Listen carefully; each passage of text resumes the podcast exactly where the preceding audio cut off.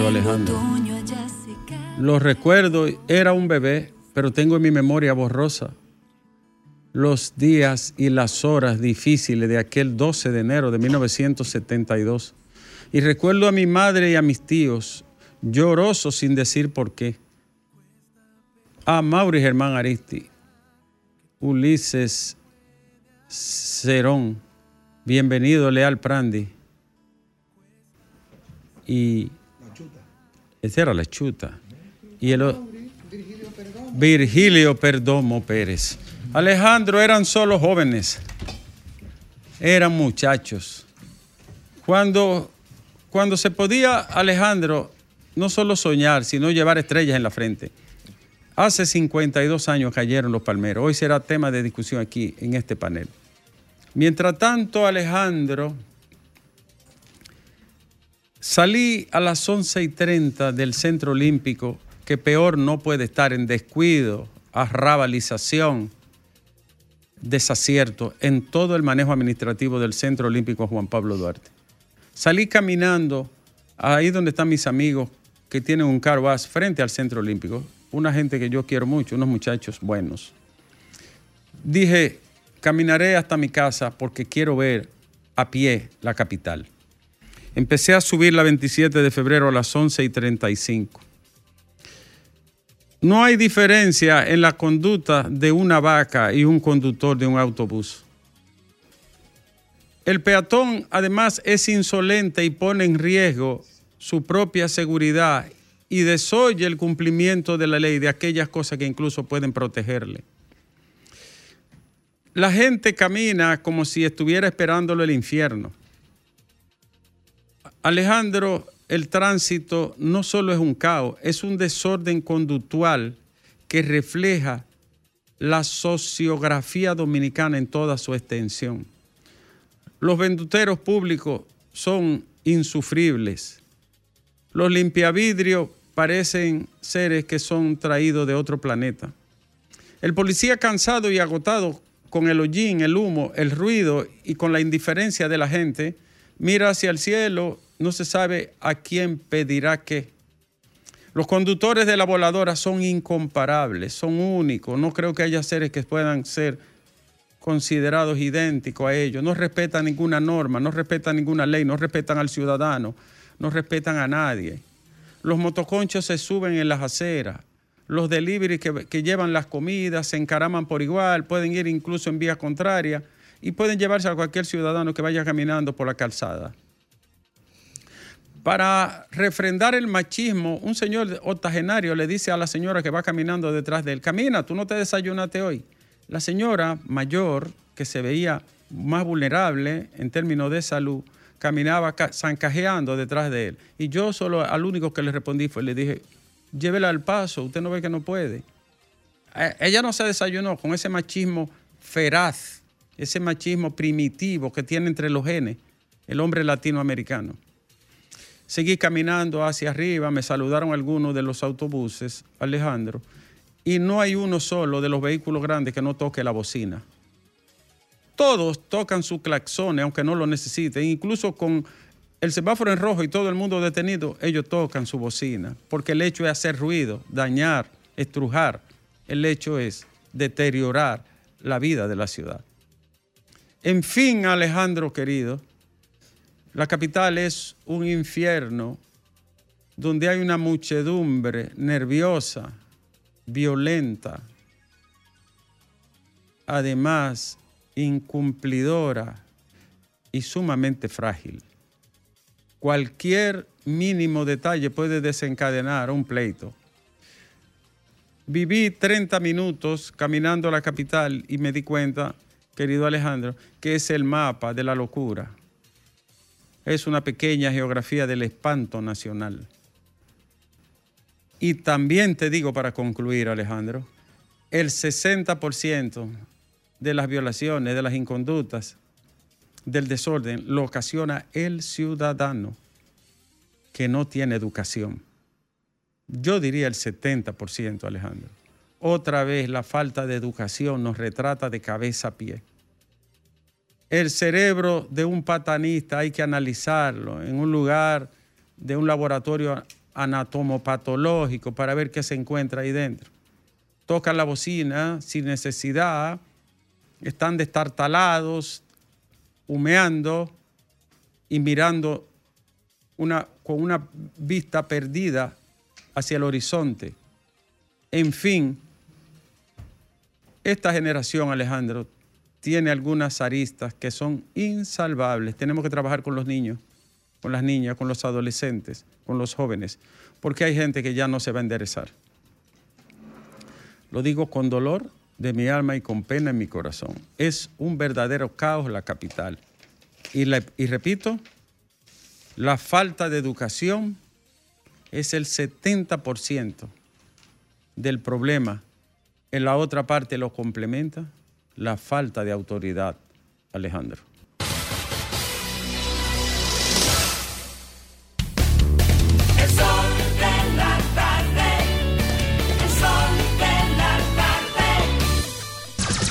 Son 106.5.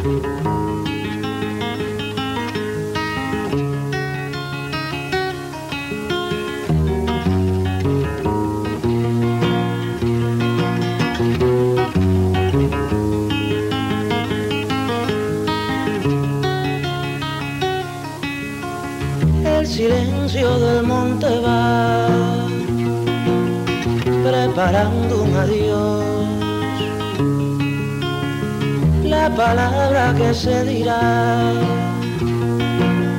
inmemoria será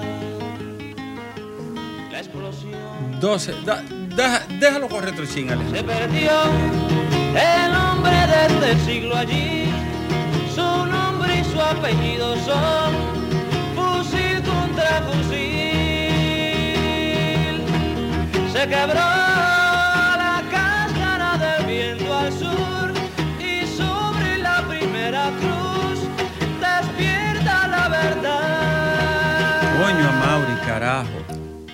Dime si valió la pena para uno tener que escuchar hoy una vaina que se llama honguito.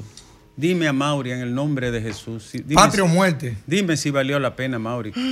Ay, Dios, para uno tener que escuchar una vaina, una musaraña. Un- 69. ¿Eh? ¿Eh? Cuando tú te quedabas toda la vida por delante y te inmolaste, concho, por, por, por un, por un pueblo atornillado, por, por- por las barras de acero de un régimen sangriento. Dime a Mauri si valió la pena. Yo creo que sí. Así empezamos, Alejandro. El sol de la tarde de este viernes, donde las informaciones no se detienen. Déjame trabajar, Choclo. Eh, ahorita dice que ponga ahí a... No, él me mandó una canción. No, él me mandó una canción lindísima porque hay que... Tú te vas de un polo al otro. ¿De dónde? De un polo al otro. Ah, ok. O, o me- ¿Sabes No, cuál me mandó Choclo cosa. ayer? No, míralo aquí. Me mandó, ¿Sabes qué me mandó Choclo ayer? Keep smiling, keep shining, knowing you can always count on me. For sure, Da sua friend a folk smiling. Keep tight. Sácame, Alejandro. Llévame, coño. Llámame.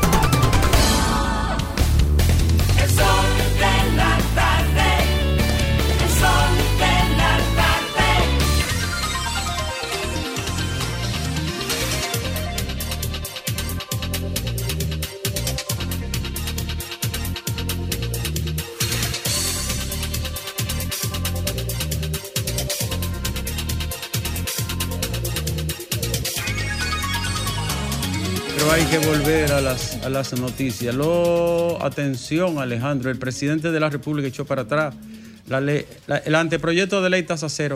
Eh, bien echado está. Muy bien. Bien. Mientras tanto, los productores de San Juan de la Maguana están pidiendo al ministro de Agricultura, Limber Cruz, que le pague 5 mil quintales de habichuelas, contentivo en 205 millones de pesos. Pague, Limber, pague. Pague San Antonio. Páguele a esa gente de trabajo. Abusador. San Antoniazo con ñ. Eh, traficantes de haitianos rompieron parte de la abeja del muro fronterizo en Dajabón.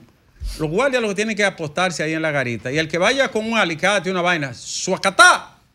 ¿Tú entendiste, Alejandro? Ratatata. No, no, no, esa palabra no la uses. ¡Suacatá! Eh, con un fal. Un solo. ¡Fuá! No, no, claro, en un lugar donde no, ¿verdad? No, no produzca una. Pero va a que con un alicate, ¡fuacatá! Vuélale el alicate. ¿Es el alicate? Claro. El alicate. El alicate. Oh, claro, porque yo no voy a, a a promover otra cosa. Atención a los cristianos, a los judíos, a los ortodoxos, a los griegos, a los rusos, a los islámicos, a los a lo del zoroatrismo, a los de Bajaulá, a los del Mazda, a los maometanos. 10.200 niños están triturados en Gaza. 10.200 niños. 5.500 niños están mutilados en Gaza.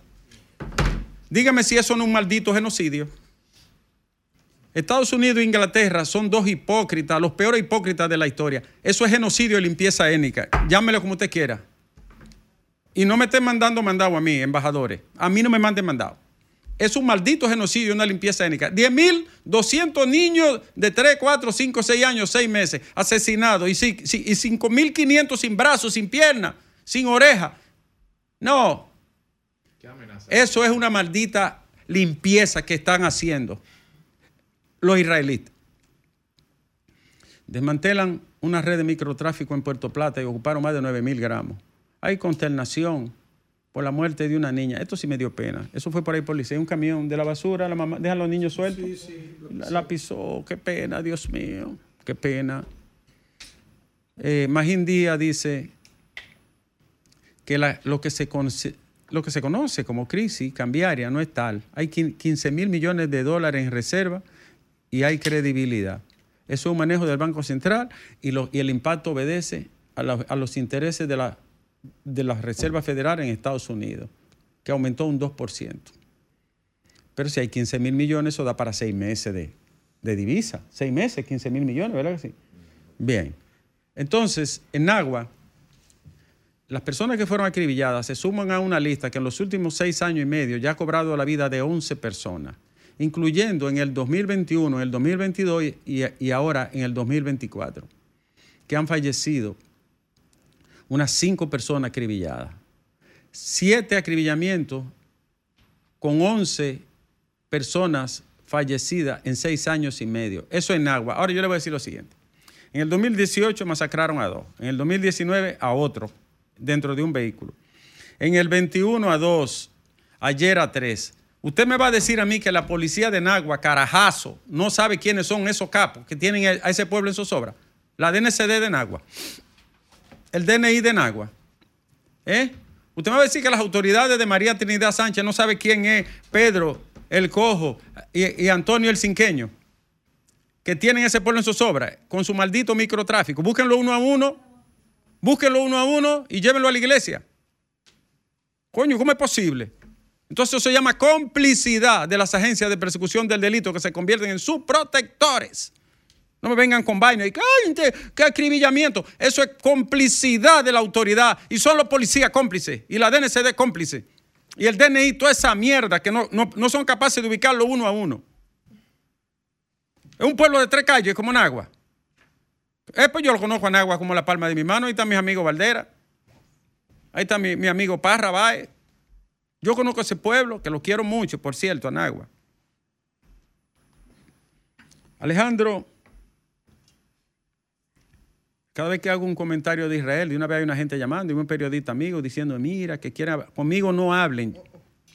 Yo no hablo con vaina de genocidio. No hablo con genocidas. Recesan la audiencia del diputado acusado de golpear a una extranjera. Coño, pero ese hombre tenía que haber bebido trementina. ¿Fue trementina que usted bebió para usted golpear a una dama?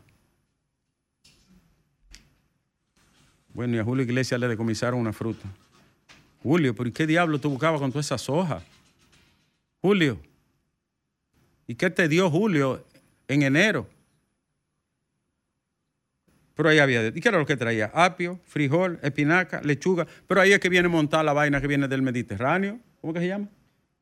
La mosca. No, pero ven acá, Julio, Y así que entra. hongo, rúcula. Julio, pero aquí hay de todo eso, Julio. El amor. No solo son palabras que se dicen al azar, por un momento y sin pensar. No son aquellas cosas que se mienten al hablar, al sonreír, al abrazar. El amor, el amor. Julio, ¿qué te dio, coño, Julio? 33 años que se van con tanta prisa. 33 años como yo. ¿Quién lo diría? 33 años. Julio. Julio, pero estoy trabajando, yo vine, no me, no me, no me presiones. Es Julio, hoy es viernes. Julio, Oye, bien. Julio, Natalie, Julio, ¿y qué te dio, Julio? ¿Y toda esa hojaraca que tú traías para este país? Oye, pero está bien decomisado. Debieron de quitarle hasta los pantaloncillos. Dios me perdone. Uno puede desearle mal a nadie, ¿no? Y imagínate, quitar los pantaloncillos, lo que van a encontrar ahí No es- tiene calzoncillo ¿Qué con van- hoyo. ¿Qué van a encontrar ahí? ¿Eh? Adiós, un flequerío. Señores, Confenagro eh, eh, califica como positivo el retiro del proyecto tasa cero a los productos importados. Parece que alguien quería hacer su Navidad en febrero con ese proyecto, ¿verdad? Sí. Ahí tiene que haber Su un agosto. su agosto. Pero tú- por eso se está hablando hace tres meses. Yo mismo aquí hablé de eso. Entonces es necesario llegar a esta altura del juego, al final. No, pero es que había mucha presión y manigueta. Ah, ¿y alguien puede me- meter 18 más presión que el presidente? 18 meses de prisión preventiva para Emmanuel Rivera. Señores, han salido gente estafados con estas inmobiliarias que la cantidad es innombrable. Eso es gente y gente todos los días y todos los días y todos los días. A mí me, también me tumbaron, a mí me tumbaron. Señores, pero por Dios, averigüen, indaguen. Tómense la diligencia mínima, sencilla de preguntar. Llámenos a nosotros. Llame a su amigo abogado, llame a un agente, pero no se meta en una inversión que usted no, conoce. Hay un grupo de gente que se está mudando ahí en el único edificio que se supone que es el que está terminado, que solamente tiene 16 apartamentos, pero se lo vendieron a 40. No a 5 ni a 3. Oye, 16 apartamentos a 40. El Rook Tower, ahí eh, le cambiaron el llavín, que fue la denuncia que ellos habían hecho previamente parte de los estafados. Lo siento, señor Feliz Porte, porque usted no quiere que digan estafado, pero yo no sé cómo puedo llamar eso. Desorganizado, dijo él que era. No sé cómo poder no organizaba bien sus finanzas. Ajá, que exacto, eso dice él, pero ahí está. Por eso el vendió a Tower, 16 a 40. 40 se lo vendieron, a 40. Eh, Ay, Dios. eso lo llama, y me dice que ellos se iban para, para los fines de semana para el este, a la Dolce No, Vita. Para París. Para París. Los hijos. Coño, pero debieran de... No, no puedo decirlo en radio. vacaciones. No puedo decirlo en radio, pero la intención que quiero decir, Alejandro, Oye, bien. es una, eh, eh, eh, tiene alambre de púa lo que yo estoy darse un beso frente a la Torre Eiffel. Pero hay que bárbaro, con los cuartos ajenos. Siento envidia en tus palabras. Y tú sabes que una vez Edith Más o menos también. Mi querida Edith, una de las más admiradas, de lo más profesional que hay en este país. Edith se fue una vez de vacaciones para, para París y mandó una, una foto de la Torre Eiffel. Y después se fue para los Campos Elíseos. Y después otra del, del Louvre. Pero cometió un error en una. ¿Qué pasó? ¿Qué En una mandó una foto. Estoy en la costa aquí, estoy cerca del Danubio. Y había una mate, una mate coco atrás. Y yo le, pero en el Danubio no hay mate coco. En el Danubio no hay coco. No hay coco. ¡Ahí no hay coco! ¿Y dónde era que estaba? ¿En el Ceibo? ¿Eh? Tampoco en el. Que- No, eh, era, era en el 6, me parece que ponía Eso foto atrás. ya. Ponía foto atrás. Cualquiera pone una foto atrás. Ay, mi pobre amiga. Coño, y vino, y vino a Mate Coco y la descubrió. Digo, pero ve acá, y el Danubio tiene cojo en la orilla. ¿Eh? No, no, Alejandro, el Danubio no tiene cojo. Oh, pero ahí fue que se inspiró Charla Nabú. En ningún momento la bohemia habla de cojo. La bohemia. Ahí no habla de. Bohemia de Señores, eh, el Ministerio de Trabajo en Plaza Falconbrí, la tacaña, la, la, la embaucadora Falconbrí, a que le pague el salario 13 en una semana calendario a los trabajadores. Eso está más complicado de ahí, pero le voy a decir una cosa, señor. Esa empresa toda la vida se declaraba en quiebra. Es una empresa estafadora, timadora. Se lo digo de corazón, yo que la conozco. Y ellos sí saben que yo la conozco bien. Entonces yo le digo al pueblo de Bonao, echen una lucha, señores. Ustedes son si no hay pueblo- negocio que entreguen, entonces, si no hay ganancia, que suelten eso. Ya soltaron, duraron 40, ya soltaron. duraron 40 años diciendo que estaban en quiebra. Pero está bien, cuando, cuando tú tienes algo que no te funciona, ¿qué tú haces? Hacer Deja eso hacer porque lo no que ellos hicieron. A, a no ser que sea un engaño la, la quiebra. Ustedes, yo hablo todos los días de la violencia social y de las implosiones violentas que muestra la sociedad dominicana de esta era. Y la- parece que la gente no entiende. Ustedes vieron el joven que vino de España por una rencilla de, de hace más de una década. Fueron dos tipos y le dispararon. Y el de los Alcarrizos fue una rencilla de 16 años y fueron y le dispararon y lo mataron también. Rencor, odio. ¿Y qué es lo que nos pasa a nosotros? No éramos así, Alejandro. Nosotros los, los dominicanos no éramos así. Esa violencia social que cobra vida, mire ese jovencito, compartiendo con su familia, fueron pam, pam, pam y le quitaron por una rencilla de hace 10 años. ¿Qué nos pasa a nosotros? ¿Qué pasa en nuestro cerebro, en nuestra alma, Alejandro? Alejandro, 12 de enero, Alejandro. Para, yo la- respeto al que quiera pensar distinto. Yo pienso así. Este día no puede pasar desapercibido. De modo que, querido Alejandro,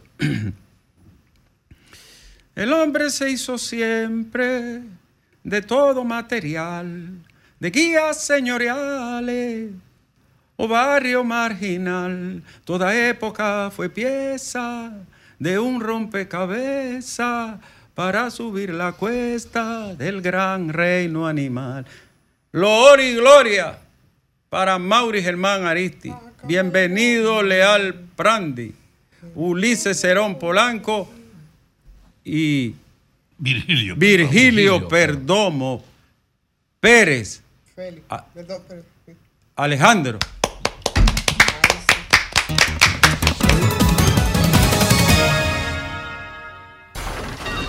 Comunícate 809-540-1065. 1-833-610-1065 desde los Estados Unidos. Sol 106.5, la más interactiva. Alejandro, ahora son las 3 en punto aquí en todo el país. Quiero compartir una experiencia personal muy brevemente que sé que mucha gente la ha padecido en este país. Hace 10 años que yo no usaba mi tarjeta de seguro. Hace una década que yo no usaba mi ARS.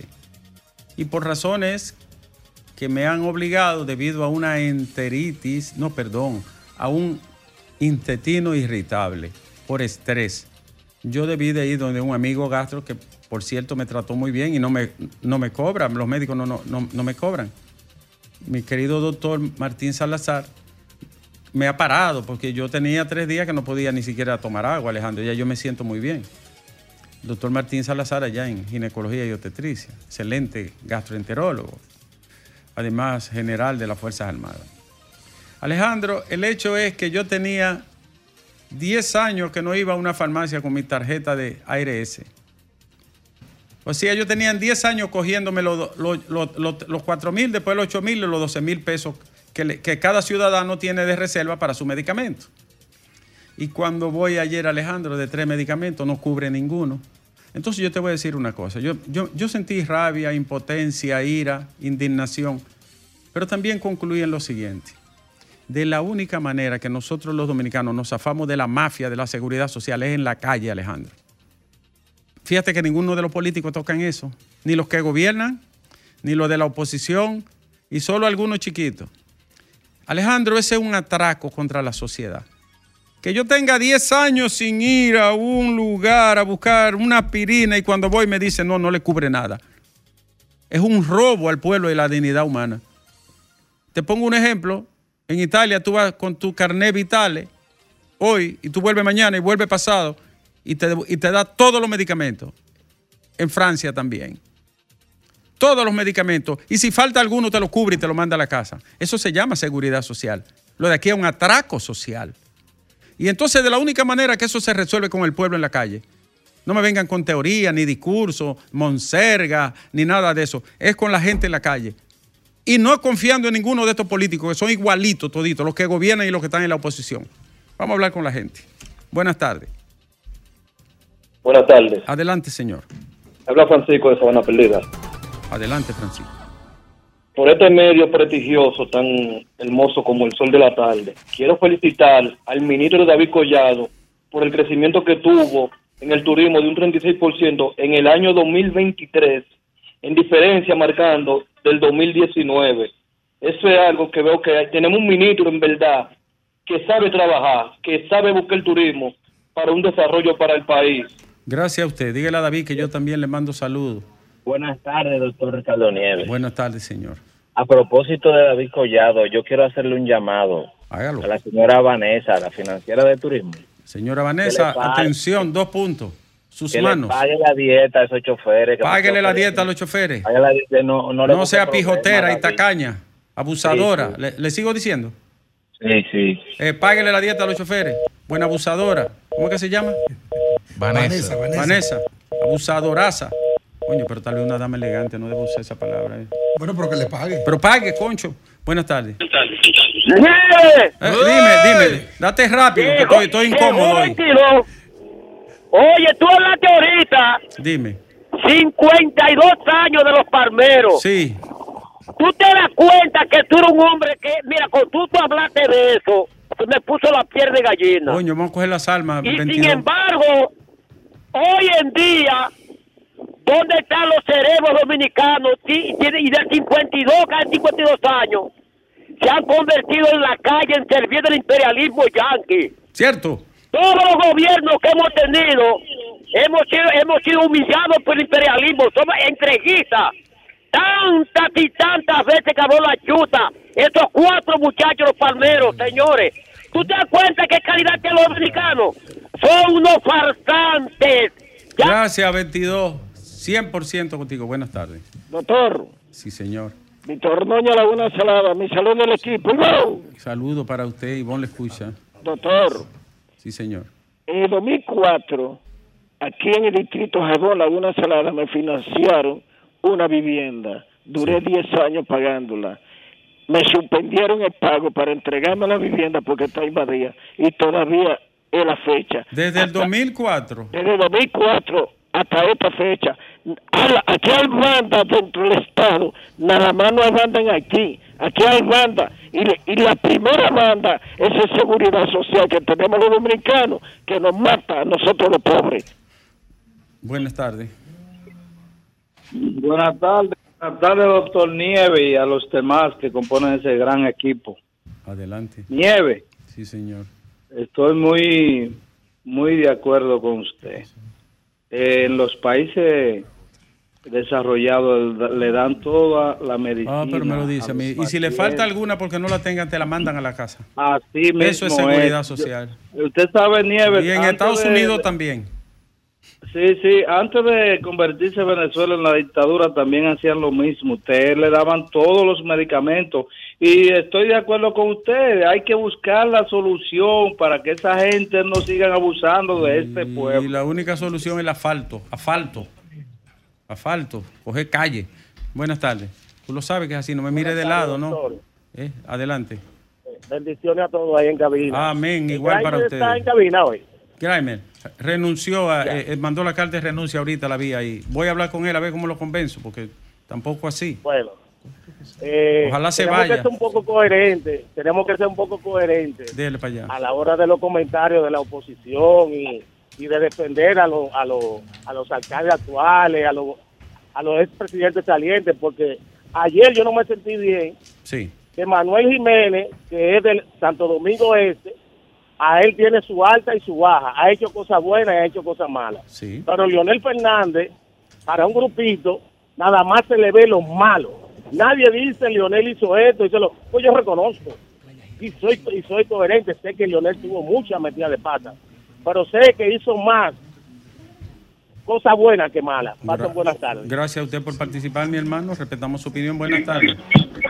Buenas tardes, Nieve, y a los demás. Buenas tardes, señor. Porque están de más. Y después, de ti y yo vine, ahí no hay más nada. Eh, eh, de- de- oye lo que te voy a decir. Después de mí, después de mí, Félix, yo no doy cuenta aquí.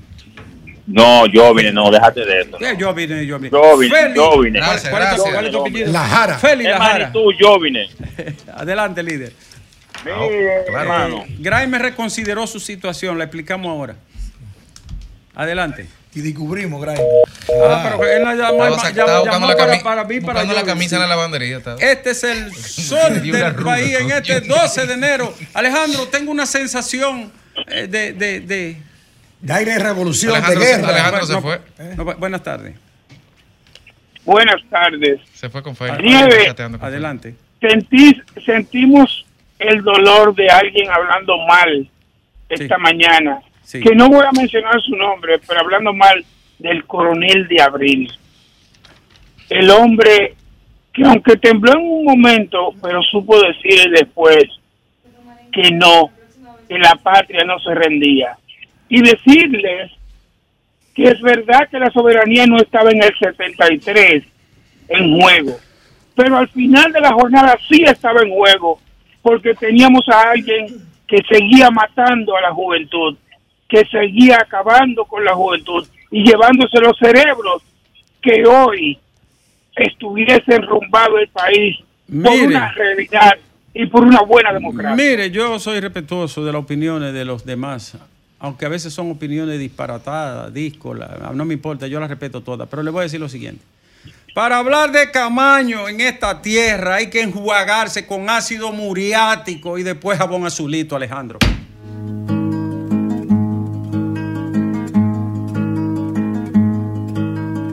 Siempre que se hace una historia, se habla de un viejo, de un niño o de sí. Pero mi historia es difícil, no voy a hablarles de un hombre común. Haré la historia de un ser de otro mundo, de un animal de galaxia.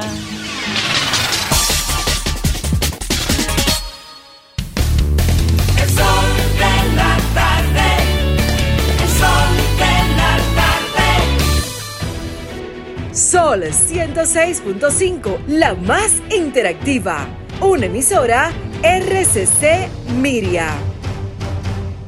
Las principales figuras de la televisión de Santiago encendieron la radio y tomaron el control. Jaime Tomás, Juan Bonilla, José de Vares, Nelson Peralta, Gladialisa Pereira, Francisco Sanchís, Sagrario Gómez y José Adriano Rodríguez son los patrones de la información y las noticias en Santiago y el Cibao. El patrón de la tarde. De lunes a viernes de 4.30 de la tarde a 7.30 de la noche. Por La Bacana 105.9 Santiago. Desde Bandex reconocemos el valor de lograrlo juntos. Sabemos que es descubrir y disfrutar cada rincón de nuestra isla. Por eso financiamos más de 741 millones de pesos para el desarrollo de proyectos turísticos, porque juntos impulsamos el desarrollo del país. Bandex, Banco de Desarrollo y El Exportaciones. sol de la tarde. Fitur 2024. Del 22 al 26 de enero, la feria de turismo más importante y como cada año, el Sol de la Mañana estará presente con toda la diáspora dominicana radicada en Madrid. Sol de la Mañana, presente en los mejores eventos. Son 106.5.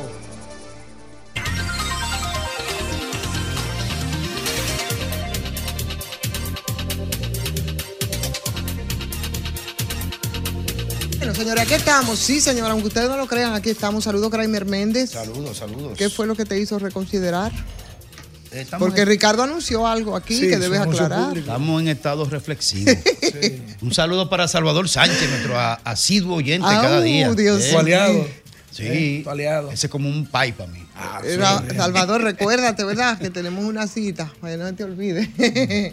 Amigo Salvador de todos Sí, nosotros. camarada. Así es. Señores, ustedes vieron y yo, eh, aunque vamos con el tema este, porque parece como que es una plaga, las siete plagas que nos están cayendo, no bien acabamos de recibir el anuncio sobre la mosca del Mediterráneo que aquí de manera exclusiva eh, eh, sirvió mm, Félix Lajara y ahora tenemos entonces otro bicho. ¿Cómo que se llama el bicho que está afectando en. San Juan? Trix. Trix. Eh, Trix. Yo la verdad no sé, yo no yo Pero ese no vino por un avión, ¿no? Si está en San Juan. Exacto. No.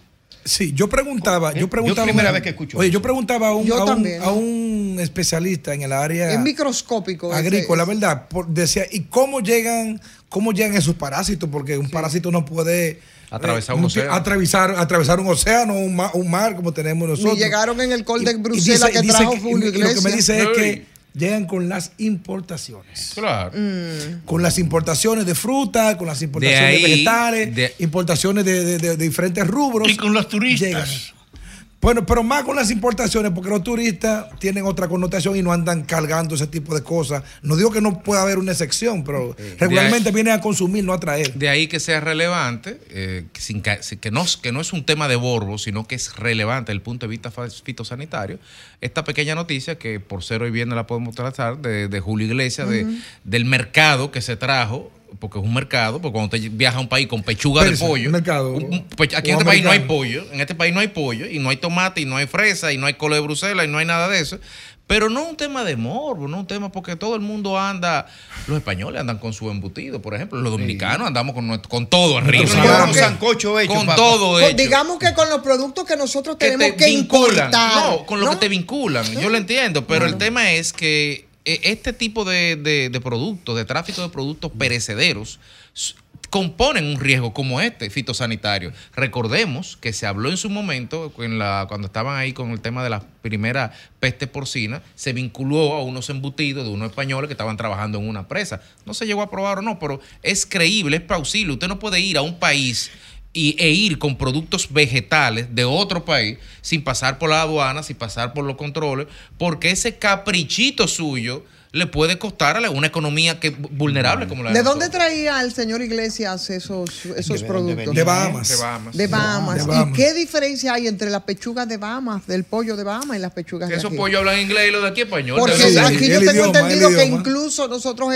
bueno, exportamos. Yo no sé si Bahamas es un, co- es un mercado, pero para, para los productores avícolas que, ta- Mm. que tienen una buena tasa de exportación, ¿eh? Y por supuesto se, exporta una, un producto de calidad. O sea, ¿y qué parejería es esta? De verdad, M- morbo aparte. Pero bueno, lo que Pero, yo- pero si, por ejemplo, si Julio Iglesias trae una pata negra, Mira. ¿verdad? un jamón Sí. ibérico, Mm. tú dirás, bueno. Aquí no se produce esa vaina. Y esa es una marca particular que él quiere disfrutar y que no lo encuentra aquí, qué sé yo, o se le dificulta. no Una sé. pechuga de Pero un pollo. viaje de que, de que, de que de ajicito gustoso y de, y de fresa y de. Y de Mira, le estamos viendo la imagen. Mira, Bueno, mira, míralo ahí. pechuga. Está loco. Pe- Pero- pollo entero, había dos Pero- pollos. pero ese no, viejo puede sí se ser. Pero él vive aquí. ¿verdad, Férico? No, no, él no, ¿Y ya él no vive aquí. Ya él no vive aquí. ¿Y No, pero él Porque él no confía en la seguridad de la industria alimentaria de la República Dominicana y sí en la de Bahamas. Oye, mira eso hasta limoncillo, mira, que nepa ahí. No son limoncillos. ¿Eh? ¿Cómo que no? Rúcula, Grimer trajo rúcula. Rúcula, Lechosa. Oye, oye, lechosa y piña. El país, eh, el país más productor de piña. de todo Pero, el pero yo te voy a decir una cosa, yo vuelvo y repito, si está- fuesen productos que nosotros eh, no producimos y que tenemos que importar, y de todas maneras para la importación se supone que tienen que haber algunas medidas de tipo fitosanitario eh, que el país tiene que tomar en cuenta para la importación de esos productos. Entonces yo no le veo sentido, Déjalo, mucho más Henry.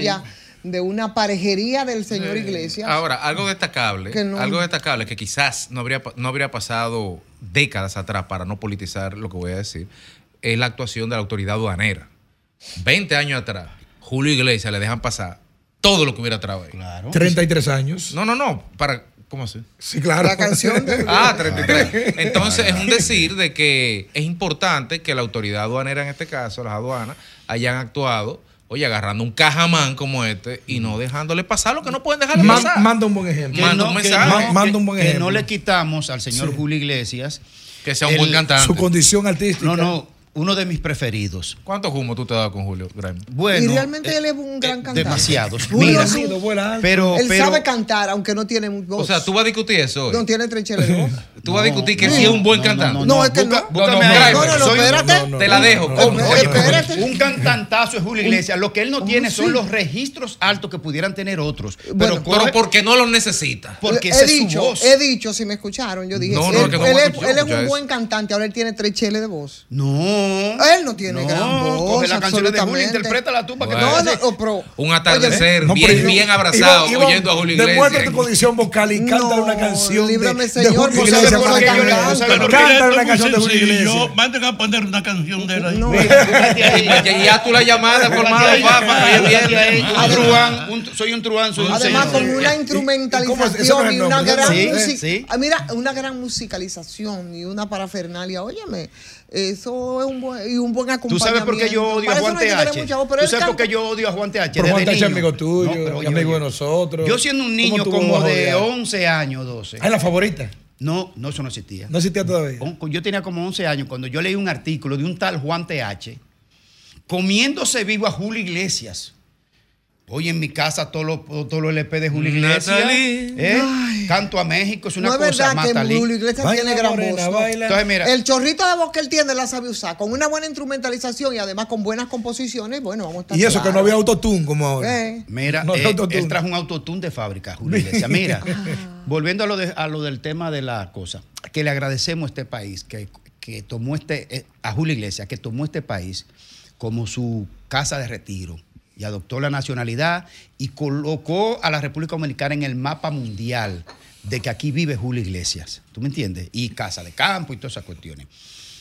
Pero no se le puede tolerar que venga aquí con un montón de, de- de- de hortalizas y de productos que aquí las producimos en gran cantidad y de mejor calidad. Y hasta exportamos. No se le puede. Y hasta Mire, no se le puede permitir. Bien por las autoridades. Me pareció ver el titular en uno de los periódicos, no recuerdo si fue en El Caribe o Diario Libre, que decía que productores de mango de Baní y San Cristóbal, me parece que eran, tenían gran temor por el tema este de la presencia de, de esa mosca, de la mosca del Mediterráneo, y que tienen productos, ellos tienen frutas que son muy vulnerables para ese, para ese insecto, y que en el momento que ocurrió, no sé si recuerdan ahora, cuando ocurrió esto en el 2016, 17 por ahí, tuvieron muchas por muchas pérdidas, muchas por muchas pérdidas. Los porque, inver- los invernaderos, Sí, y los invernaderos también, porque no Mucho. pueden sacar su producto. O sea, No, ellos hicieron- lo pueden sacar, lo que pasa es que no lo pueden entrar al país que lo quieren Sí, llevar. exactamente, no lo, no lo pueden sacar, pero la mayoría de ellos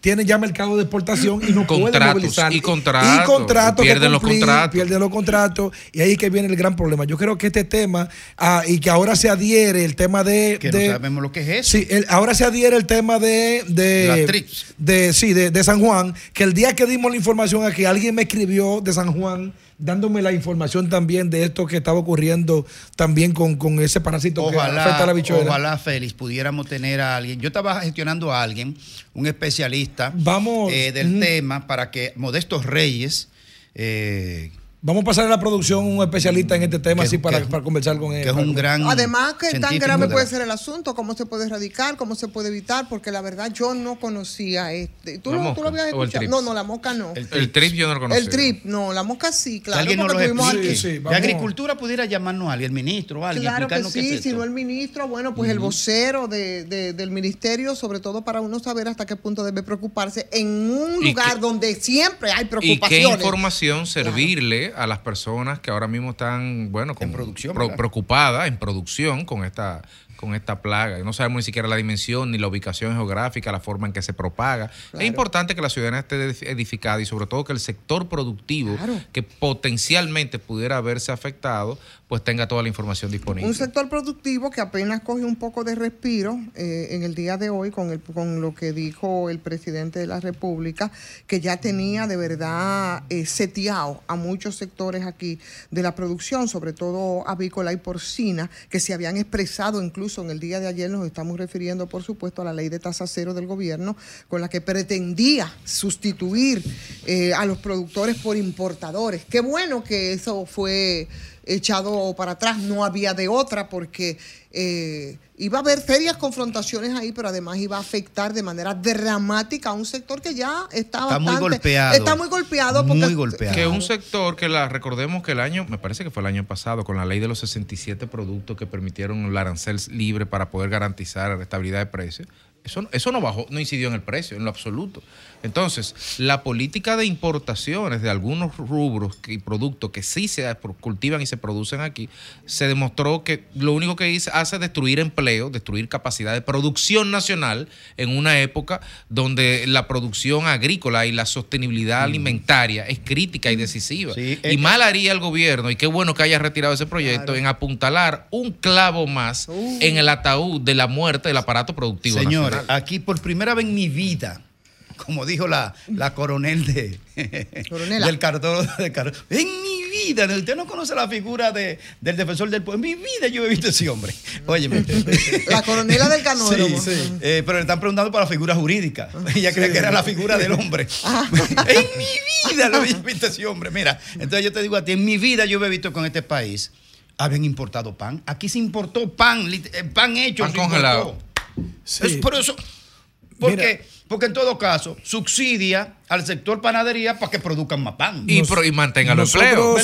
nosotros, nos dimos No. el lujo, no sé si fue en el- no recuerdo si fue en el 2016 o 2017, de decir públicamente que estábamos produciendo el 85% de lo que se consume diariamente en la República Dominicana se estaba consumiendo. Pero lo vimos en la pandemia. Aquí. Bueno, exactamente. Le- En la pandemia nos dimos cuenta que no, no teníamos cómo traer nada y aquí no hubo escasez prácticamente de nada, eh, por decir. Pero eh, los gobiernos, no importa cuáles sean o cuál sea el color del partido, siempre tienen que seguir apostando a la producción nacional, a, em- em- a empoderar que los sectores productivos sigan creciendo para que podamos seguir teniendo esa autosuficiencia, esa autosuficiencia. Mira, tú haces un- una acotación, Federico, muy importante. ¿Tú te imaginas que nosotros hubiésemos sido Venezuela? Que no produce prácticamente nada con esa pandemia, como, no, como nos agarró. Que duramos prácticamente dos años y medio aquí encerrados. Y todo lo que se producía, todo lo que, todo lo que el dominicano consumía, se producía aquí localmente. Y no teníamos que importar absolutamente nada. Yo creo que hay que seguir apostando a eso, Greg. Mira, nosotros hay una frase que dice que el pez solo sabe que vive bajo el agua cuando lo sacan de ella. Ahí es que él se entera que él vive bajo el agua. Nosotros como país, como sociedad, como, como actor político, empresarial, académico, todo, hemos ido resolviendo algunos temas de esta sociedad. Lo que pasa es que después que tú resuelves al, al olor de la flor, se te olvida la flor.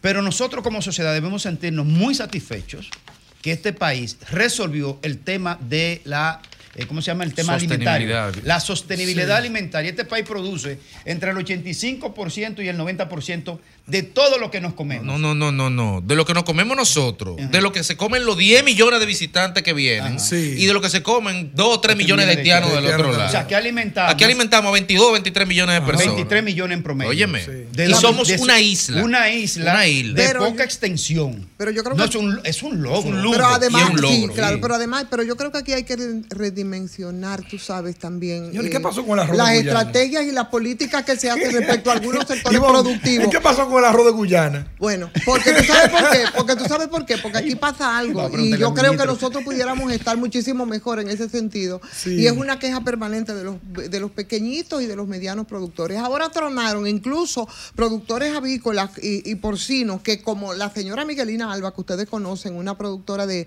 de porcina de ahí de de Santiago. E incluso en casa de Miguelina Alba fue que se reunió el presidente Luis Abinader con una comisión bastante amplia de los productores nacionales. Eh, no llegaron a ningún acuerdo del sector, pero fueron de los que se pronunciaron en este momento, en, ahora a propósito de la mentada tasa cero. Pero el estímulo que se hace aquí a los pequeños y a los medianos productores, señores, no tiene comparación con lo que pasa con los productores grandes y a veces, a veces nosotros por eso padecemos de algunos desabastecimientos en el mercado local. Pero miren, hay una necesidad en esta misma campaña electoral que las políticas públicas sean de conocimiento. Yo saludo muy bien que Claudio Camaño nos enviara a nosotros hoy aquí una nota en nombre de la Tecnificación Nacional de Riego y él dice que durante el año pasado dedicamos esfuerzos significativos para transformar la actividad agrícola del país, haciéndola más rentable y competitiva a través de iniciativas que buscan mejorar la eficiencia del riego, fomentar prácticas sostenibles y fortalecer la resiliencia de los productos frente al cambio climático. Eso dice Claudio y está haciendo una buena labor, No, pero definitivamente. que importa es que ustedes están hablando de un caso, pero hay una actitud política global que yo creo que aspira al autosostenimiento. Una sociedad como esta tiene que tener una política para que a nivel agrícola se produzcan efectivamente, fuera de cualquier incidente, la capacidad de alimentación. Claro. Que es mejor pensar en el excedente que en la necesidad. Bueno, mira, ¿sabes una cosa? A propósito, tú, estabas hablando de mencionando- tú Juan estabas TH, mencionando ¿qué a que Juan. hablando no. Oye, Juan TH. Acabando. Oye, Juan, para que tú me ¿Eh? digas si yo Aquí te no conozco. hay. Yo digo Sí. que Julio Iglesias, yo no sé, dicen que canta bien, yo digo que tiene un chorrito de voz. Eso, yo no sé, dicen ellos que tiene una gran voz. Yo la verdad yo no me la he encontrado. Pero tú lo estás ¿Eh? analizando por la voz, por la Espérate. eficiencia. No, no, no, qué eficiencia ni qué ocho cuartos. Oye, Es me un co- cantantazo. Oye, oye, Julio cantantazo. Iglesias. Ahora, tú no has bebido oyendo Julio Iglesias, esa es la pregunta. Las dos cosas son ciertas. ¿Cuáles ¿Cuáles dos? Él canta bien. Exacto. No tiene una gran Eso fue lo que dije. Bueno, pues, Él canta bien. Pero un gran cantante. Pero no, ti- Aunque no no tiene voz. Pero tiene tres cheles voz. Pero, pero, Pero todavía Romo oyendo Julio Iglesias. Porque dice Grimer que de él, oye él, porque el Grimer que respeta cuando la crítica chiquito ahora. te Sí. vio escribir en un Para- artículo Ay. hablar de que Julio Iglesias no era, no tenía voz, no tenía gran voz. Yo y que cogí- entonces tú le caíste mal porque en su casa Yo le cogí 800 tirria, LP. yo le cogí tirria a ese acabando con el cantante de mi, de mi casa, Julio Iglesias. Ese Hablando hombre. él y que, que, oye, como que no te conoces. Y él presentaba como un muchachito. Que él tenía 12 años leyendo un artículo tuyo. Cambia de- de marcador. El himno del grupo estudiantil al que él perteneció, lo escribí yo. A mucha ah. honra. A mucha honra. Alejandro, venimos.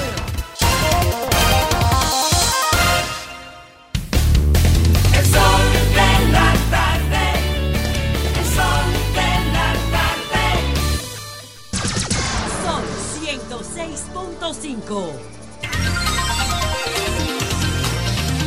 Bueno, señores, aquí estamos y son las 3 ya con 34 minutos. Es el sol de la tarde, es el sol del país. Y bueno, conversábamos precisamente con el ministro de Agricultura hace dos o tres días a propósito del tema de la mosca del Mediterráneo, pero ahora tenemos otra situación en San Juan de la Maguana. Sí, aparentemente hay un pequeño brote o, o está la presencia de otro insecto que, que también afecta a la producción nacional, específicamente también en San Juan de la Maguana, bajo el nombre de Trix.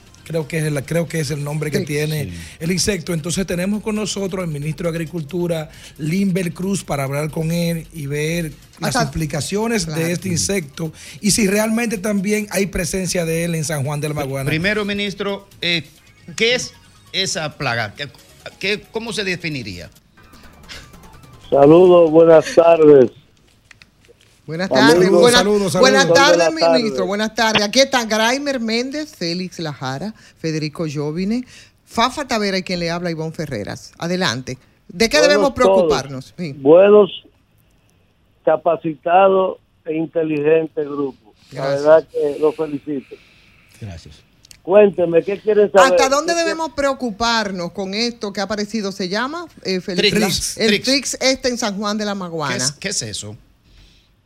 El trip, el trip es un insecto que hace que la producción y la calidad de los productos disminuya. Eh, ataca fuertemente y obviamente eso eh, conlleva una disminución de la producción y de la calidad del producto. Ahora la gente está confundiendo lo que está pasando en Punta Cana con lo que está pasando en San Juan. Son cosas totalmente diferentes. En San Juan, como le dije, es un trip totalmente diferente a lo que habían llegado anteriormente, en años anteriores, porque la gente tampoco entiende que estamos avisorando un cambio climático que ya hace tiempo que llegó. Sea, a veces creemos que el cambio climático va a venir. No, hace tiempo que está con nosotros. Lo que pasó, por ejemplo, con los bananos en la línea noroeste, que la cigatoca llega en noviembre, diciembre, enero, llegó este año en julio y agosto. Eso es para que ustedes vean cómo van las cosas. Lo que está pasando en Punta Cana es la mosca del Mediterráneo, una incursión esporádica, no hay brote. Es una incursión esporádica que ha llegado, la agarramos, la atrapamos, la tenemos cercada y la tenemos bien controlada. Ahora, con esta nueva placa, esta nueva plaga de insectos, la, de- eh, la, la mencionada trips, ¿no? Que según estaba viendo es una especie de arañita que come las flores de los cultivos. Eh, ¿Cómo está afectando? ¿Y cómo esto aparece? ¿Cómo se produce? ¿Cuánto daño puede producir? ¿Cómo se puede prevenir? En fin, ¿hasta dónde debemos preocuparnos por la presencia de esto, ministro? Bueno, eh, eh, eh, vamos por partes. Eh, los- lo- es difícil, muy sumamente difícil, tú detectar ese tipo de insectos, porque son de, de tamaños, tú no puedes ni siquiera poderlo ver a simple vista. A veces tú ves en las hojas eh, un color amarillento, tú ves algo, pero eh, son imperceptibles. No, no hay forma de tú detenerlo. Ahora, de tú verlo. Ahora tú tienes medidas preventivas.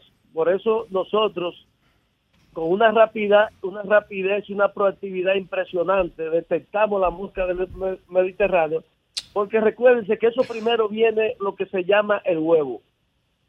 Luego viene el gusano. Estamos hablando de la mosca. Las pupas. O es la mariposa o lo que ya se llama mosca, en el caso de, de la mosca del Mediterráneo. Es un proceso que empieza y tú no te das cuenta, nadie se da cuenta. Ahora, ¿qué estamos nosotros haciendo? Trayendo precisamente lo que ataca a eso mismo. Porque usted sabe que hay insectos que se llaman benéficos, que son depredadores de otros insectos.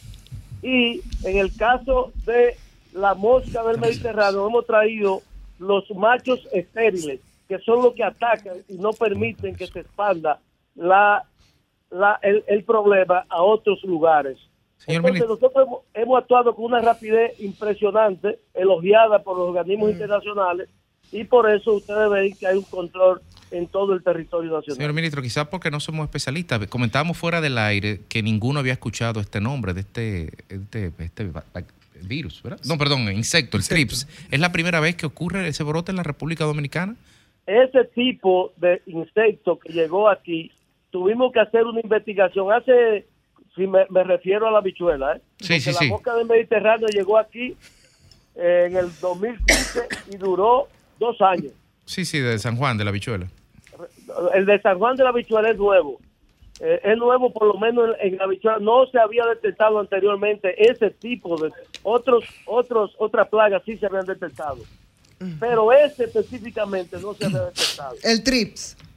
El TRIPS. de el nombre específico, que es un nombre que, eh, permítanme, pero hasta para tú pronunciarlo bien, tienes que durarte tres meses repitiéndolo todos los días para tú saber.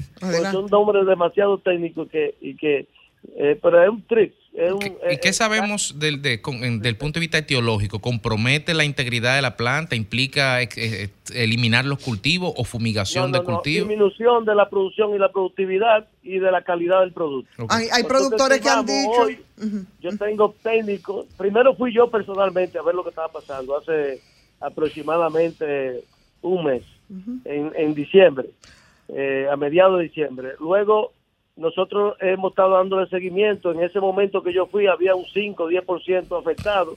Hoy estamos hablando de un 20, 25% de las plantaciones afectadas. Pero es mucho, ministro.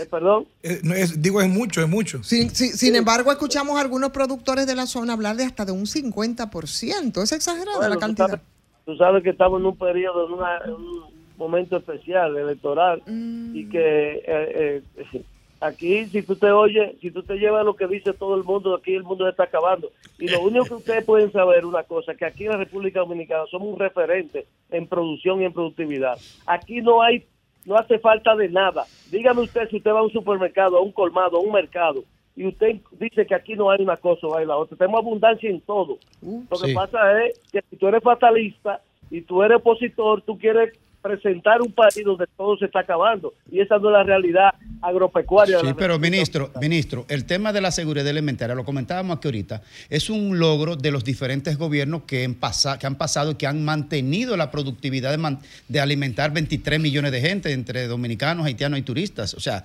eso hay que reconocerlo como sistema político general de los partidos. Bueno, yo no quiero entrar en esas discusiones, pero yo te puedo decir aquí que en, los gobiernos anteriores aquí nosotros somos autosuficientes en plátano y se importó plátano en cantidades groseras. Nosotros no hemos traído, escúchame, Sí. no hemos traído un solo plátano en el gobierno de Luis Abinader. Y te puedo decir, hemos sido autosuficientes en muchos productos que anteriormente no eran, no, era- no éramos autosuficientes. Bueno, y de, y de plátano, Entonces, y de plátano no usted sabe. mira, yo te voy a pedir algo. Yo no quiero politizar este tema, porque esto es un tema muy serio y no quiero politizarlo. Pero es que, tampoco- ministro, perdóneme, pero es que ustedes los funcionarios, desde que van a explicar algo de una vez arrancan para atrás y que, que nunca se había hecho, tanta cosa, nada, nunca se había hecho. Bueno, pero pero no, ese no, es- bueno. pero no, no lo llamamos para eso, ministro. Un- una pregunta, eh, ¿de dónde procede esa, esa plaga? En la del Mediterráneo, como su No, nombre lo Trix, Trix, siempre la. Trix esa. Ese, ese trix. ¿Cómo eh, llega bueno, aquí? eh, tú, eso viene, normalmente se producen, se- son eh, eh, local. Mm. eh, el trips anda, eh, el trips es una cosa que yo soy productor, recuerden que yo soy productor. Sí. El, el, el TRIPS está eh, vigente en todos los países. Eh, porque tú, a la gente, por ejemplo... O sea, habla de la- endémico. ¿Podemos decir que es endémico de aquí eso? en, en, en todo, en la yuca, yo soy productor de yuca. Tú no sabes los tipos, tú no sabes los tipos de tricks que tiene la yuca. Ah, Tú no, tú no te imaginas los tipos de tricks que tiene el plátano. Tú Ok. no te imaginas el tipo de tricks. Eso es, eso es endémico en todos los países, en todos los países. A lo mejor, ministro, la gran alarma y la, la gran preocupación es porque se está afectando precisamente a San Juan de la Maguana, una, una región que representa, usted me corregirá, el 90% de la siembra de habichuelas rojas de grano largo y redondo.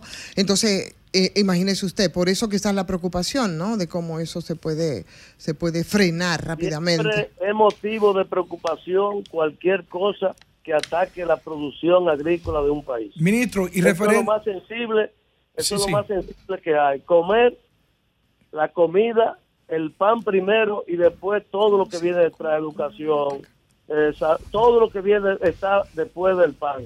Entonces yo creo que es de motivo de preocupación en cualquier país del mundo. Ministro, quiero- ministro, dígame, le habla dígame. Fafa.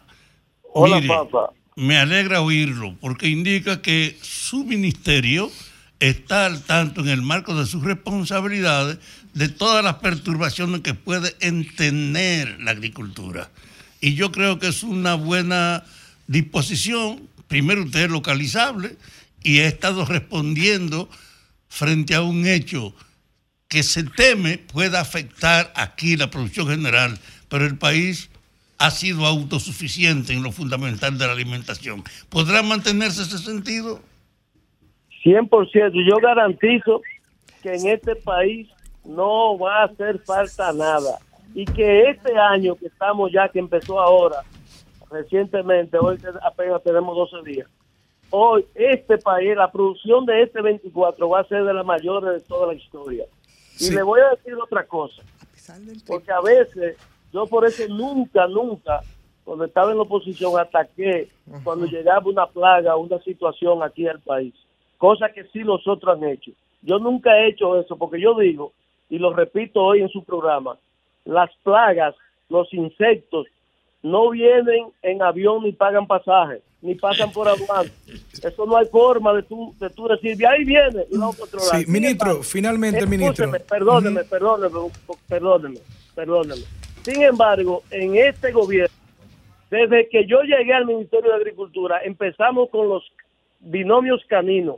Nunca en la República Dominicana, que me está criticando que no, ustedes habían, aquí tenemos perros detectando problemas, tenemos los arcos detectando y fumigando todo lo que entra al país. Tenemos las alfombras. Este país estaba cerrado, el PRM fue que lo abrió. No, mi- Tenemos, perdón. Este país estaba cerrado, Ministro, el PRM fue que ministro, lo abrió. final- finalmente, No, no, ministro, cerrado finalmente, cerrado finalmente, es- ministro, dos preguntas. Número uno, Ricardo en el introito del programa hizo el señalamiento de que productores de habichuela de San Juan eh, estaban reclamando pagos de más de 5 mil toneladas de habichuela eh, por un monto. ¿Hay alguna expectativa con ese pago o, o qué ha pasado? Nosotros, nosotros, no- nosotros pagamos todo lo que. Nosotros no solamente le pagamos, nosotros le pagamos toda la habichuela y se la vendimos después a mitad de precio. Como nunca. Óyeme bien, ¿tú sabes cuánto encontré yo eh, de, semilla en, el- en, el, en el almacén de habichuelas de San Juan? Quintales. ¿Y a qué se debe entonces la denuncia pública de, de la deuda entonces? ¿Eh? ¿A qué se debe la denuncia pública de la deuda de habichuela? Yo tendría que ver, que me documenten eso. Yo, no, la verdad que no, en eso no. O sea que usted niega que haya deuda alguna con esos productores. No la hay. Yo le pagué hace hace un par de meses. Creo que fueron, no tengo ahora mismo, porque son tantos los pagos que uno hace, pero fueron más de 300 millones de pesos. Ministro, y finalmente, a propósito de plátanos, que usted es un especialista en el tema por su condición, verdad, de productor también y de, y de ministro, en Montegrande se arrasaron más de mil tareas de tierra de plátano cerca de la construcción de, de- la presa. ¿Tiene usted conocimiento de, de eso y cómo usted ve videos, esa situación? videos, pero usted tiene que saber que para usted hacer una obra de esa envergadura y que va a beneficiar a tantos y tantos miles de productores y de tareas, lo bueno, algo hay que sacrificar. Yo no, no, no, eso no fue de agricultura, eso obviamente que agricultura no hace presa, y, pero yo siempre digo una cosa, para tú tener una buena producción y productividad en cualquier predio agrícola, tú tienes que sacrificar y tener cuotas de sacrificio. Bueno. Cuando yo, por ejemplo, quiero eh, eh, hacer un buen drenaje, yo tengo que coger eh, decenas de tareas de tierra para yo hacer un drenaje. Entonces yo sacrifico esa tierra para yo, para que cuando me vengan los, las inclemencias eh, climáticas, yo tener eso resuelto. Entonces, eh, eso puede ser que esté pasando ahí. Yo no, como te digo, eso no es una, una responsabilidad de agricultura, pero sí entiendo que si tú quieres resolver un problema futuro, tú tienes que invertir en el presente para tú tener y cosechar después. Bueno, ministro, ¿podemos decir entonces que el mentado trip no, no amenaza la cosecha de habichuela de San Juan de la Maguana? En parte sí la amenaza. En parte. Ok. En parte. No podemos ocultar la, la realidad. 20% usted decía, ¿verdad? 20 por- ¿Eh? usted decía 20% en términos porcentual. Digo, porque recuérdate que las plagas van surgiendo. Ujú. Nosotros estamos atacando y le estamos dando, echándole los productos Muy bien. necesarios para.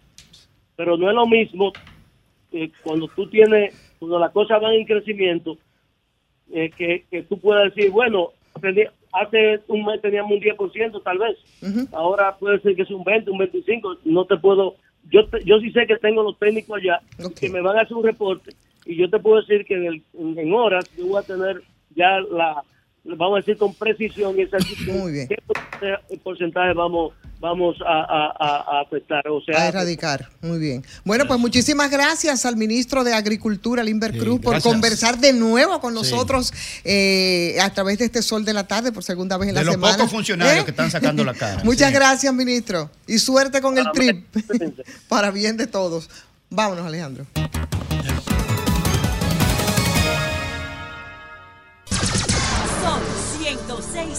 106.5. Cinco minutos completan las 3 de la tarde en este sol de la tarde, sol del país. Federico, ¿qué es lo que tenemos calientito ahí? Bueno, favor? hace menos de media hora el PRM en su cuenta oficial publicó de Twitter, conoce los candidatos a las senadurías que estarán representando a nuestro partido en las posiciones reservadas y dio a conocer o a despejar incógnitas que se estaban algunas ya definidas, pero otras que estaban pues en la tómbola de la incertidumbre. A la provincia de Barahona va el doctor Moisés Ayala. Cholitín Duluc, actual alcalde de Higüey, de- va como senador Ah, de la provincia de a Altagracia. Trajano en Barahona entonces. Yo no diría que lo tumbamos, pero no está. No. y por Santiago Capú, va como Por senador. Santiago, oye, por una plaza importante la- ahora. por Santiago va como el actual ministro de Salud Pública, el doctor Daniel Rivera, candidato a la plaza de senador de Santiago. Y ya está utilizando los recursos del Estado para su campaña. Y yo añado- estaba- y- estaba y yo añado- y yo- precisamente como él sabe que ese anuncio venía, haciendo unos operativos y unas cuestiones montados en la plataforma de los recursos del Y Estado. yo para añado. Grimer, que como ministro, él irá como senador a Santiago, y anótenlo ahí, como ministro de Salud, entonces irá el doctor Víctor Atala. Ah, sí. Víctor Atala. Anótenlo. Víctor Atala. Eh, Eso, eso, es, pri- eso es primicia, Alejandro. Primicia, Alejandro pues, ¿Y por qué aquí no ponen la primicia? No, ¿Eh? Claro. Eso, Exclusiva del Sol de la Tarde. Mire, antes de ir con Fafa, compañeros. Entonces ya está, ya está completo el cuadro, el Sí. cuadro de, de senadores. Pues le voy a poner este audio que me lo enviaron porque había un conflicto que pudo salirse de, de- de De control. esta ¿Dónde? mañana a propósito de la audiencia que había en el Tribunal Superior Electoral con el tema de abogados. Vamos a escucharlo. Créeme, mira esa situación ahí de, que tenemos ahora mismo en el Tribunal Superior Electoral, donde a los abogados que pertenecen al colegio y a la plancha ganadora lo- no lo dejan subir a la- a la- al tribunal desde temprano de las 7 de la mañana, pero sí dejaron subir a todo lo que son de, eh, de, de Joan López, o sea, el oficialismo está ejerciendo una presión aquí para que buscando Bien, eh, ahí nos hablaban. Entonces, en base a eso, vamos a ver en qué está. Yo creo que están en audiencia todavía, que ojalá las dos partes puedan llamarnos. Entre ellas tenemos en, en contacto a Potentini más adelante. Sí, vamos a tratar de contactar Sí. a ambos. Mientras tanto, Sí. vamos y no tenemos que hacer mucho esfuerzo para contactarlo porque lo tengo aquí a mi derecha, a Fafa Tavera, que va con su comentario. Buenas tardes, Fafa. Hoy me pone sobre la vida algo que yo estoy diciendo. El pasado no tiene arreglo, pero el pasado es una buena referencia de los valores que motivan las acciones.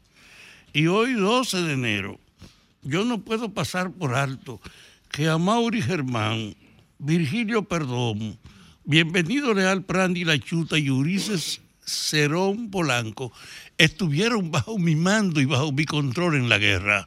Participaron activamente y son personas con las que yo compartí esos momentos difíciles y no puedo entonces ignorarlo en un recuerdo obligado del 52 aniversario del vil comportamiento oficial que los mató a todos aquí en la capital después de cercarlo. Amaury Germán era un jovencito y estuvo acompañándonos en la toma de la fortaleza Osama, junto él a otros compañeros de los cuatro que aparecen aquí, porque estaba Virgilio Chuta y estaba Ulises Cerón, todos estaban participando en la toma de la fortaleza.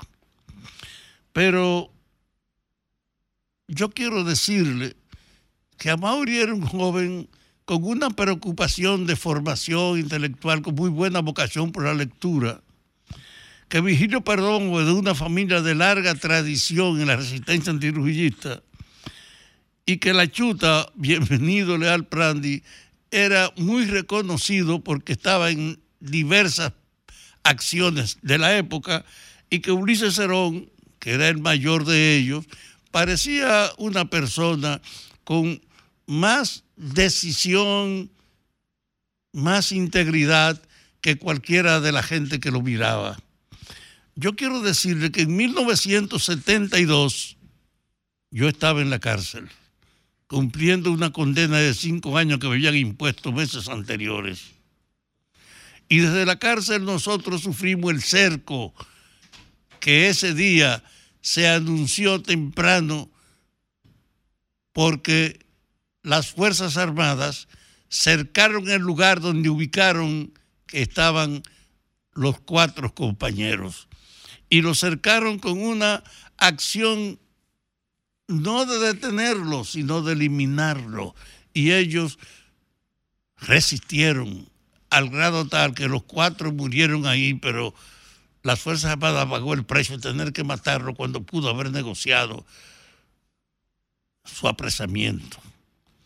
Y en ese momento esos muchachos estaban planteando la idea de que había que organizar una resistencia en el país para dejar atrás lo que representaba el balaguerismo, que era la opción del poder con un criterio profundamente discriminatorio, no para crear una acción de participación democrática, sino para imponer la autoridad del que mandaba, sin importar los medios ni el crimen. Ellos reaccionaron con una situación que no podía pasarse por alto. Todos estaban vinculados al coronel Camaño y estaban abriendo en el país un espacio para propiciar una acción que permitiera barrer esa funesta herencia del autoritarismo que caracterizaba la lucha política en esos años. Y digo esto porque hoy podemos gritar, podemos pedir, podemos demandar cosas, pero antes era un delito usted unirse, agruparse, pedir o reclamar un derecho. Y en una situación como esa, es natural que surja un grupo de personas decididas a jugársela para indicar el camino de la resistencia a la que debía acogerse el pueblo en esos momentos. Por eso los muchachos del 12 de enero son un símbolo de la resistencia, pero son también un símbolo de la integridad personal. Ninguno de ellos estaba en la política por beneficio personal y todos mostraron una determinación y una integración por poner en juego su vida en la lucha por abrir un camino que superara la desgracia que padecíamos todos. Yo creo pues que de todas maneras, hoy 12 de enero es un día importante, memorable, para que en, la recuer- en el recuerdo de la gente se asuma que un día como hoy hubo un sacrificio, un sacrificio de cuatro combatientes que cercados tuvieron el tiempo para capitular o entregarse y decidieron morir luchando contra lo que todo el mundo padecíamos, que era el abuso y el autoritarismo del poder que encabezaba en ese momento el doctor Joaquín Balaguer.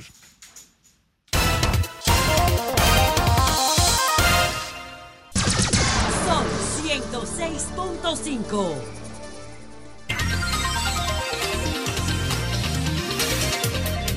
Las 4 10 minutos en este viernes, señores, del último, último día de esta semana. Graimer Méndez, ¿qué tenemos por ahí? Sí, atención al ministro de Salud Pública, eh, Daniel Rivera, ya candidato a senador. Atención, Obras Públicas.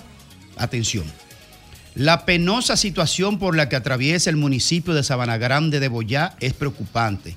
Hace más de tres años que se inició la remodelación del hospital municipal sin que a la fecha esa obra haya sido concluida, obligando a los municipios a recurrir a otros centros para poder recibir las atenciones médicas del lugar. El pueblo se ha movilizado varias veces, pero no ha habido respuesta. Hay esta información y otras más que ampliaremos más adelante con relación a este desastre de, esa- de desatención. Como el ministro de Salud Pública. En Sabana Grande de Boyá Salud nos envía, no perdóname, resuelve. perdóname, nos envía la, la- la información Marcos Tavares. Como el ministro de Salud Pública no resuelve nada, ni va a resolver nada tampoco, yo te sugiero que le haga ese anuncio al próximo ministro de Salud Pública que el compañero Federico Joven en primicia acaba de dar en este espacio. ¿Quién será el próximo ministro de Salud Pública? Escríbele al doctor Víctor Atala. que va a Escríbele al doctor Víctor Atala esa información que le va a resolver. Atención, atención, doctor Víctor Atala. Hay un pueblo que se llama Próximo Sabana Grande de de Salud. Pública. Déjeme decirle una información de ahora mismo. Actualmente.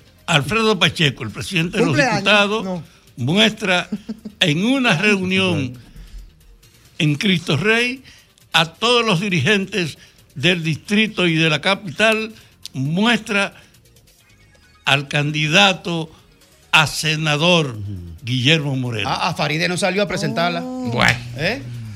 Bueno, a quien sí vamos a presentar a las 4 y 12 de la tarde, aquí es a nuestra compañera Ivonne Ferrer. Y yo, Federico, mi querido Federico, voy a mostrar precisamente ahora a las 4 y 11 minutos de la tarde, señores, las declaraciones del ministro de Energía y Minas. ¿Sí? Por supuesto que sí. El señor Antonio Almonte ayer se destapó con unas declaraciones eh, de que el año iba a iniciar y que iba a iniciar con un proceso profundo de reforma de las empresas distribuidoras de electricidad para revertir de manera casi radical la la, la deficiencia, ¿no? Las deficiencias con las que han operado las empresas distribuidoras y con eso, por supuesto, el ministro Antonio Almonte, pues reconoce lo que ha sido eh, la labor en el sector de energía, que ha sido uno de los más criticados y de los más cuestionados en esta, en esta gestión. Sin embargo, esa, esos pronunciamientos y ese giro casi inesperado y muy tardío, porque se viene a producir tres años después, cuando hace este anuncio el ministro Almonte, eh, de esos planes, planes que por cierto, según detalla, son bastante ambiciosos para reformar las empresas distribuidoras de electricidad de la República Dominicana. Y es una decisión que, aunque recibida con mucho escepticismo por algunos expertos del sector, marca, definitivamente marca un punto de inflexión o de no retorno en la administración del gobierno en el ámbito energético. Si ese anuncio lo hubiese hecho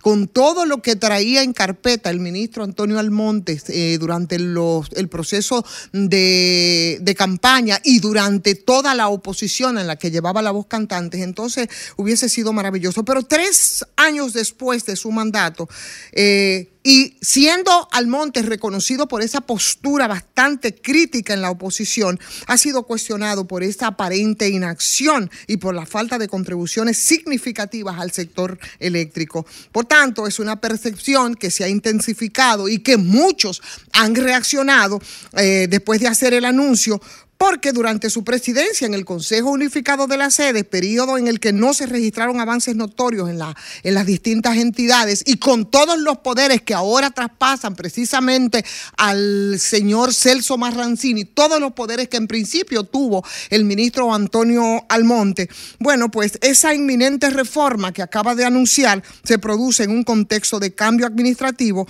donde el presidente Luis Abinader, como hemos dicho, pues pasa todo el poder del sector sector al señor Celso Marrancini. Y eso implica muchos cuestionamientos porque cuando tú te pones a ver cuál ha sido el comportamiento que han tenido eh, las empresas distribuidoras y cuando tú ves esto que dice el ministro Antonio Almonte, parecería como que lo está diciendo un director de relaciones públicas de esa, de esa entidad, porque meses, meses después de estar en el poder, donde las sedes han alcanzado el peor desempeño, donde ha habido un incremento de las pérdidas del 43%, porque en el 2019 ustedes recordarán que las pérdidas se colocaban en el 30%, eso es así en el 2019. En octubre ya del 2023, según datos oficiales del mismo Ministerio de Energía y Mina, eh, se incrementan en un 43% con un subsidio total en el sector eléctrico que en estos tres años de gestión eh, nunca antes, nunca antes visto, se coloca con 270 mil millones de pesos, unos 4 mil 700 millones de dólares y con un pico de 1.800 millones de dólares en el 2022, con una proyección además para llegar a los 2 mil millones. Y ahora es que de verdad el ministro de Energía y Minas se da cuenta del gran desastre agravado que ya lo teníamos. Lo teníamos bastante desastroso con el tema de las pérdidas, con el tema de la empleomanía zumbada y que ahora lo que ha hecho es elevarse aún más los gastos corrientes. Y ahora es que se da cuenta, como si fueran patadas de ahogado, que anuncia un acto que aparenta de desesperación precisamente en esta curva y en este momento. Y como si fuese un problema de qué? De propaganda electoral. Cuidado con eso, porque la verdad es que eso que anuncia de manera extemporánea el ministro de Energía y Minas podría tener una lectura distinta a la que probablemente se le querría dar. Una supuesta reforma profunda, como lo ha dicho, exactamente así lo ha dicho, eh, en la sede, un anuncio que debió hacerse, que debió ejecutarse cuando tenía ese control absoluto de, del sector eléctrico mediante varios decretos emitidos por el presidente de la República, control que le quitaron hace más de un año y que ahora lo tiene el señor Celso Marrancini. Es cuando se envalentona el señor Antonio Almonte para anunciar esas reformas profundas en un sector que cada día está en condiciones más deplorables y que no hay ni una micra de esperanza que con el cambio de mando podría revertirse. La verdad es que yo creo que esa es una un pésimo anuncio en esta coyuntura donde poco se ha hecho respecto a las vulnerables empresas de distribuidoras de electricidad que lo único que pueden exhibir lo único que pueden exhibir son pérdidas elevadísimas, elevadísimos también eh, matrículas de empleomanía y gastos corrientes por las nubes.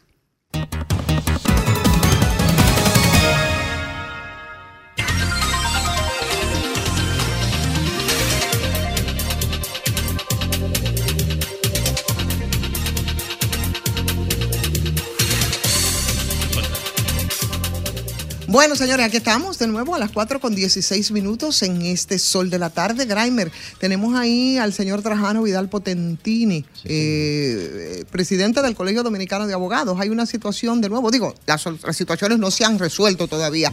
¿Qué tenemos para esta tarde? Sí, eh, nos comunicamos con el doctor Trajano Vidal Potentini debido a una situación que se presentó esta mañana en el Tribunal Superior Electoral que se está discutiendo eh, las, las, lo contencioso de las denuncias que se han dado en este caso. Buenas tardes, doctor.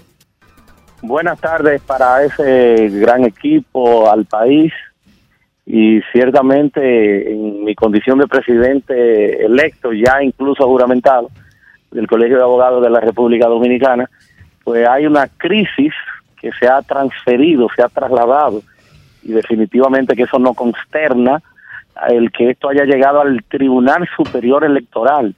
Hemos dicho y lo reiteramos, el Tribunal de la Democracia, un tribunal que en modo alguno, y por eso lamentamos y en ocasiones hasta le hemos pedido al presidente Abinader la intervención.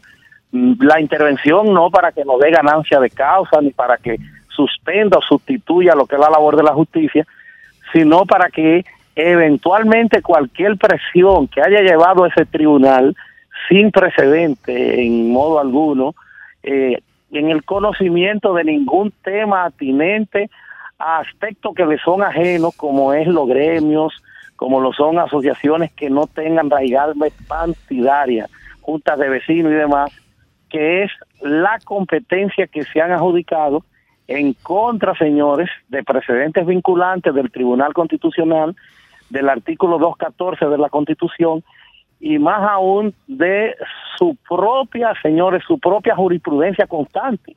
Ustedes solamente tendrían que examinar de que el Tribunal Superior Electoral es precisamente un desprendimiento de la Junta Central Electoral en aquel entonces, ya naturalmente un órgano constitucional, pero ustedes no han visto nunca la Junta, ni por asomo, que es su homólogo, abordando, tratando un tema de colegio de abogados, de, de junta de vecinos, de nada que no tenga que ver con los movimientos, agrupaciones y partidos políticos, que es el ámbito que le que le asocia, que le acuerdan las leyes electorales, la 318, la, la orgánica del régimen electoral, la 2911, que es su ley, que en el artículo 13 le da también la competencia fuera del artículo 214.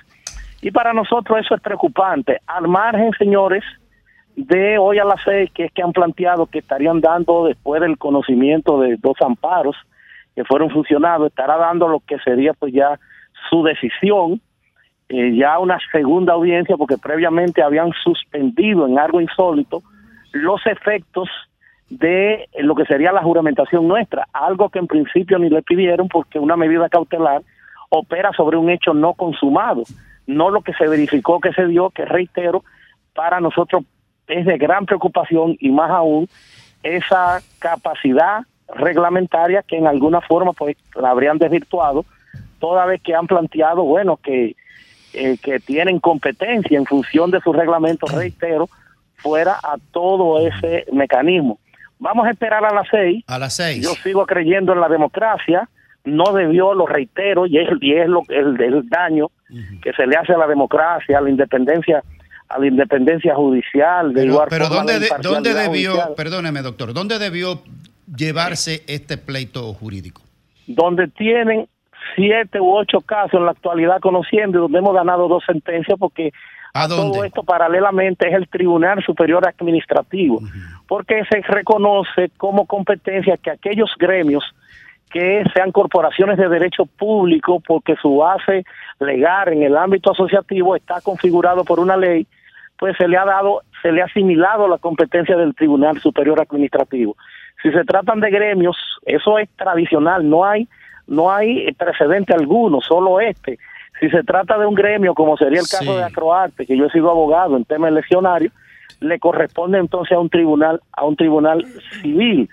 Entonces, por eso de verdad que a nosotros nos preocupa, de todas formas es un tribunal del orden, del orden jurisdiccional, un órgano constitucional, una alta corte, y lo que ellos planteen nosotros lo vamos a coger y al margen de que sea una supersión al orden constitucional, a nosotros, yo soy institucionalista y poco nos va a importar, lo que vamos siempre es a encauzarnos por la mecánica que se corresponde, que sería entonces el Tribunal Constitucional. Doctor, De a lo propósito de, a De propósito lo contrario, pues estaríamos abiertos a asumir, pero siendo siempre humilde y por eso y por eso externamos, extendemos, reiteramos ese ramo de olivo a la otra parte, que se sienten, que se integren, que el descalabro moral que hoy por hoy tiene este colegio de abogados con estos espectáculos de mal gusto, eh, para levantarlo solo es en conjunto y teniendo esa conciencia, que esta gran crisis nos, nos sirva, valga la redundancia, para una gran reflexión y que podamos hacer algo en conjunto.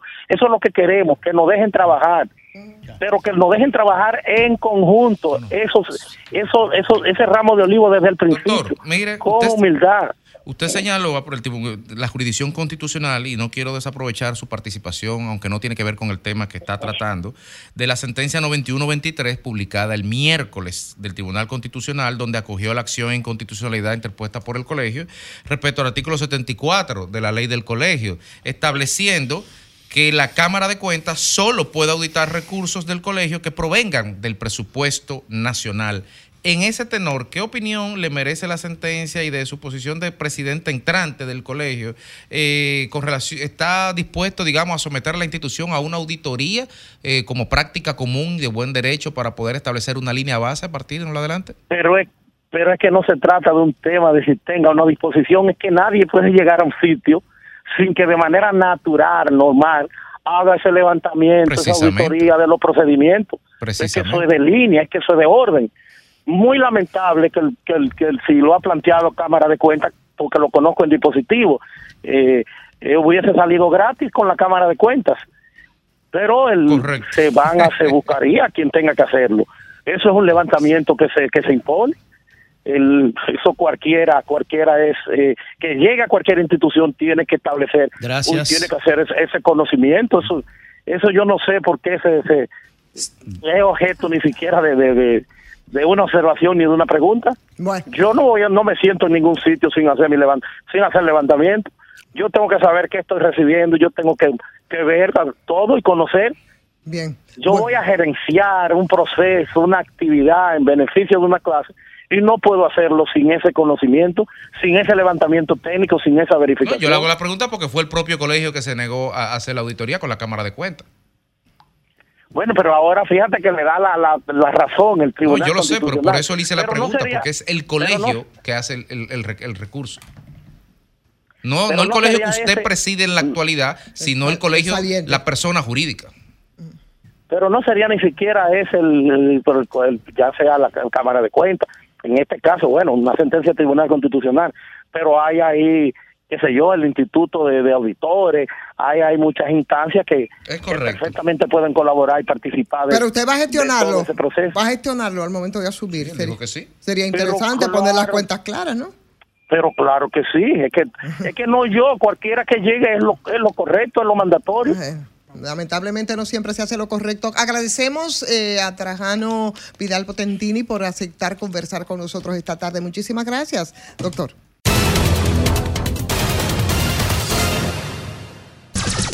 Son 106.5.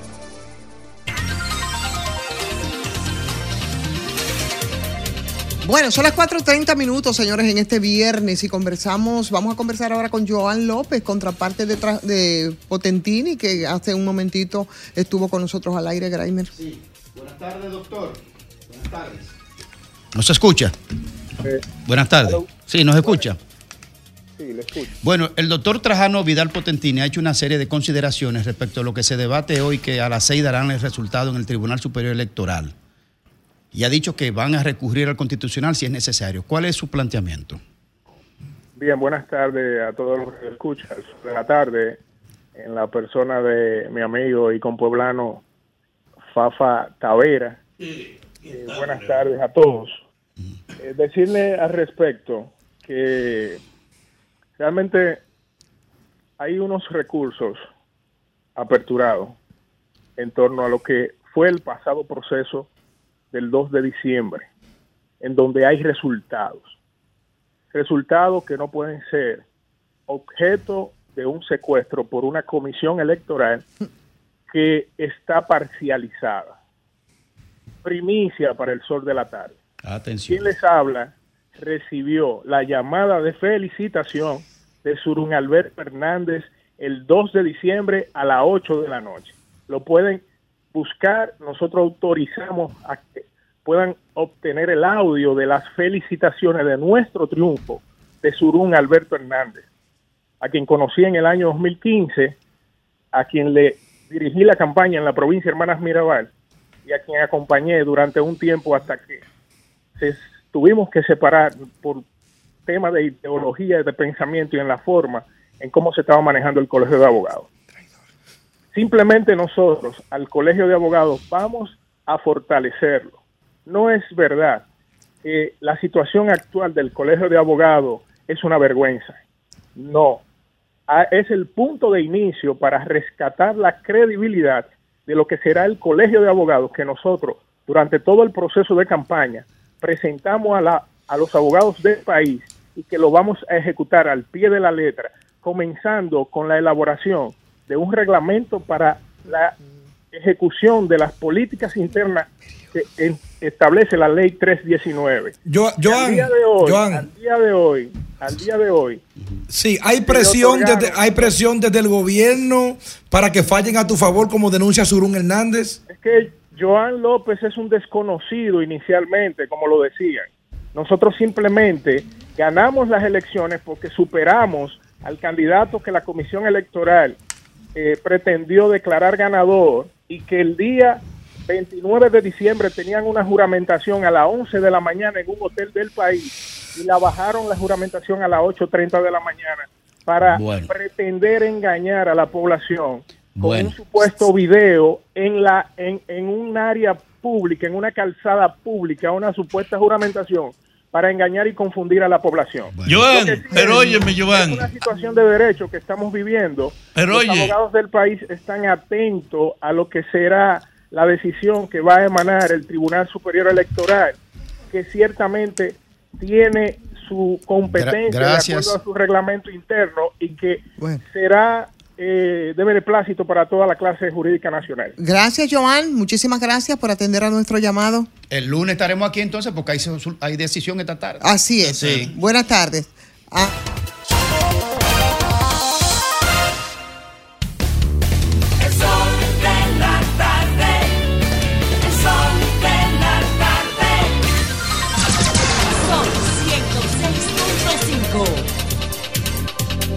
bueno, las 4.35 minutos en el sol de la tarde, Graimer Méndez. Buenas tardes para ti. Sí, gracias. Saludo a toda la audiencia. Miren, eh, hubo un debate aquí ayer sobre el tema de Haití y yo quiero enviar un mensaje a la población dominicana en ciertos paralelismos que hay entre Haití y República Dominicana. Ambos éramos un solo pueblo antes de la precolonización. Luego éramos un pueblo colonizado por Europa, de aquel lado Francia y de este lado España. Ellos eran una potencia económica y nosotros éramos unos hambreados en la región, pasando mucha hambre, porque el situado fue suspendido y por otras razones, y estuvo la España boba, donde pasábamos mucha hambre, y Haití era una potencia económica.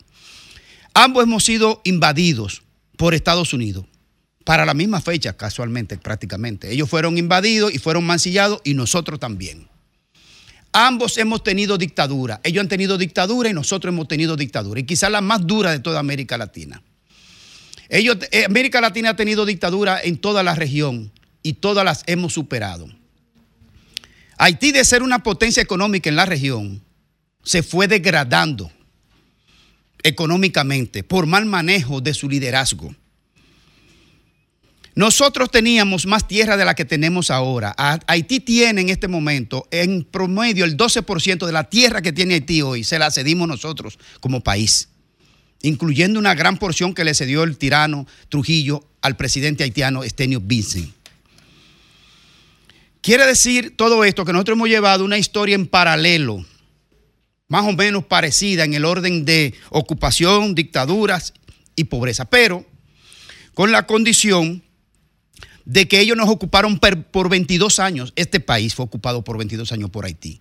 Y nosotros nunca hemos incursionado en Haití para ocuparlos, ni para imponerles situ- situaciones políticas a ellos. Nunca lo hemos hecho.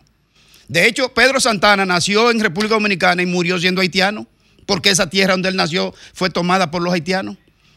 El famoso corte de Trujillo fue por un producto de que se le fue cediendo tierra que Trujillo le cedió para, para tener un contubernio con ese gobierno de Tenio Vicen para que no le, no le cediera espacio a los conspiradores de, de- este, de este lado.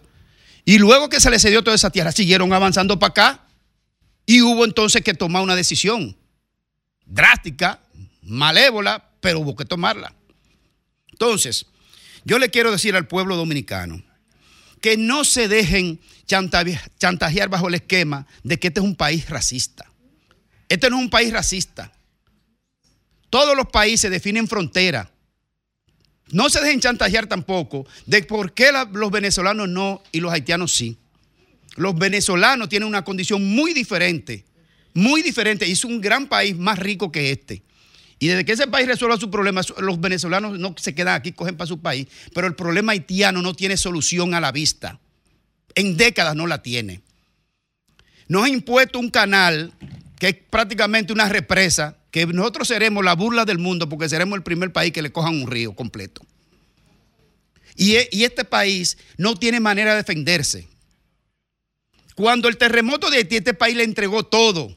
Y con la paga que nos dieron fue salir a denunciarnos públicamente a nivel internacional, que nosotros éramos un abusador, unos explotadores.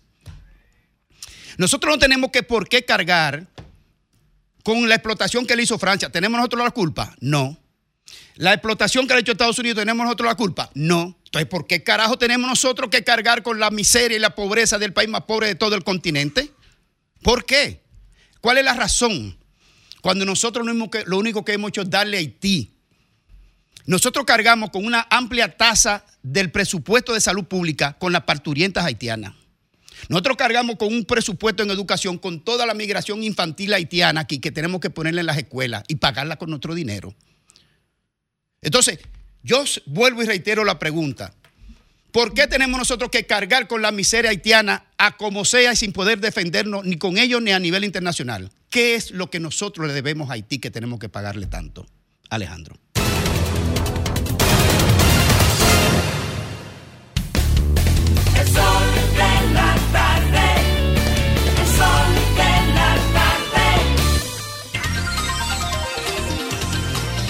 20 minutos completan ya las 5 de la tarde. Félix Lajara. Hola. Saludos, pero primero, Uy. Tu, tu compañero más cercano a ti. Wow. No, el tuyo. Ahí, a, a la izquierda. Hermano mío. Oh, a la derecha. Wow. A la diestra del padre. Ay, perdón, claro. No, no, no. Yo... en la caja de bateo, te voy a decir. En la caja de bateo. Sí, Federico yo. Gracias, El- el orden de los gracias, factores. gracias por el olvido Federico. por recordarme. Pero hoy es viernes y eso se, se, se deja pasar. Miren, señores, en el día de hoy viernes, el ministro de Trabajo eh, de CAMS, Luis Miguel de CAMS, eh, dio a conocer el emplazamiento que le hizo a la empresa Falcondo en ocasión de algo que habíamos hablado aquí el lunes. De hecho, yo escribí un artículo sobre eso y el martes hice un comentario sobre eso, sobre la situación que están viviendo los trabajadores de Falcondo al día de hoy, que no han cobrado hoy, 12 de enero, su salario de Navidad. Yo espero que hayan tenido un ahorrito ahí, porque si no, no me imagino. Y, y hablamos de 1.050 trabajadores que no han cobrado el salario de Navidad.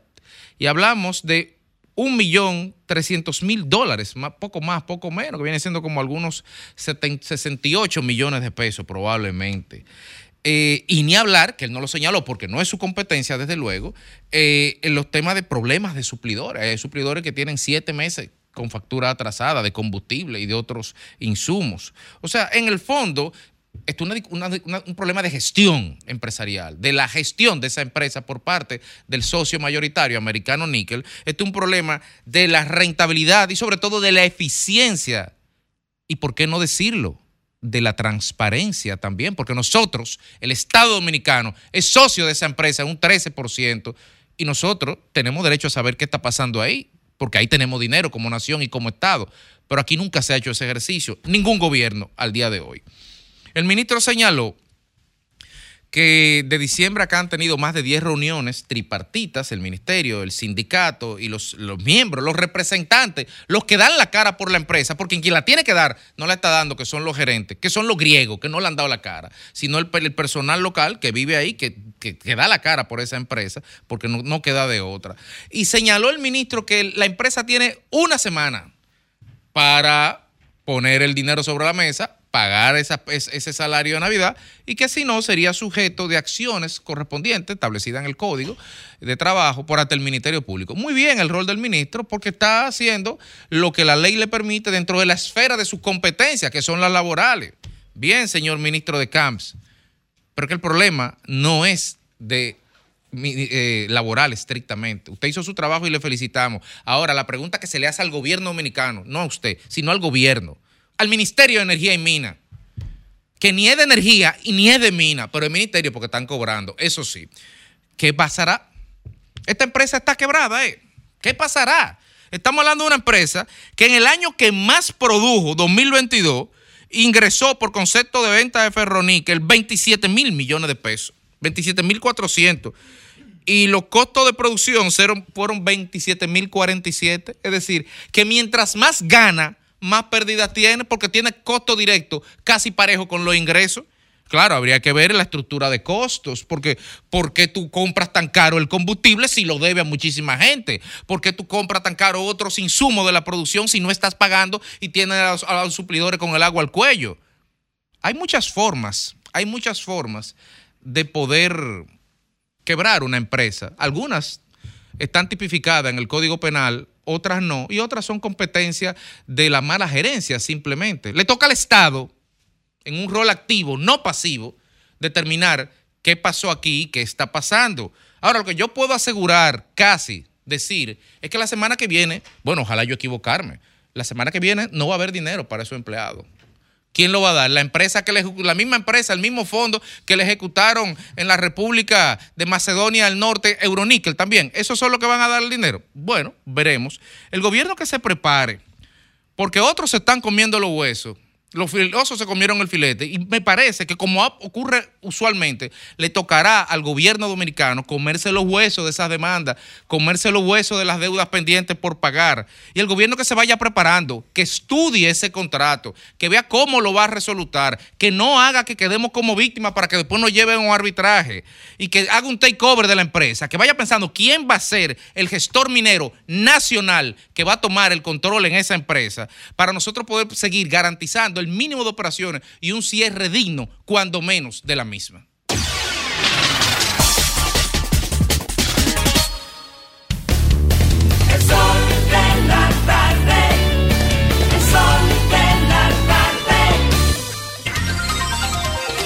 Ahora sí, a las 4.45 minutos en este son Félix Lajara. los gobiernos o el gobierno, siempre que hay una campaña política, por más que quiera, inclusive, muchas veces comportarse, no tiene forma de comportarse en un estado débil institucionalmente como el que tenemos y que lejos de ir avanzando eh, a nivel institucional en este periodo hemos ido retrocediendo en muchos puntos, inclusive en algunas actividades legales, lejos de ganar la población y el pueblo, la ciudadanía de derechos, más, más bien se han perdido.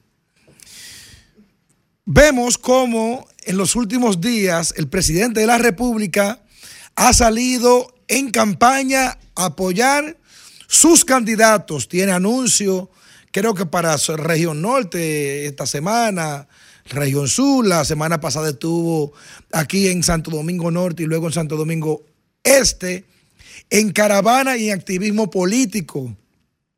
Por ley, ya 40 días antes, creo que ayer o antes de ayer, se prohibieron las inauguraciones, que no supone que no puede haber ningún tipo de actividad de ese tipo por un tema de ley.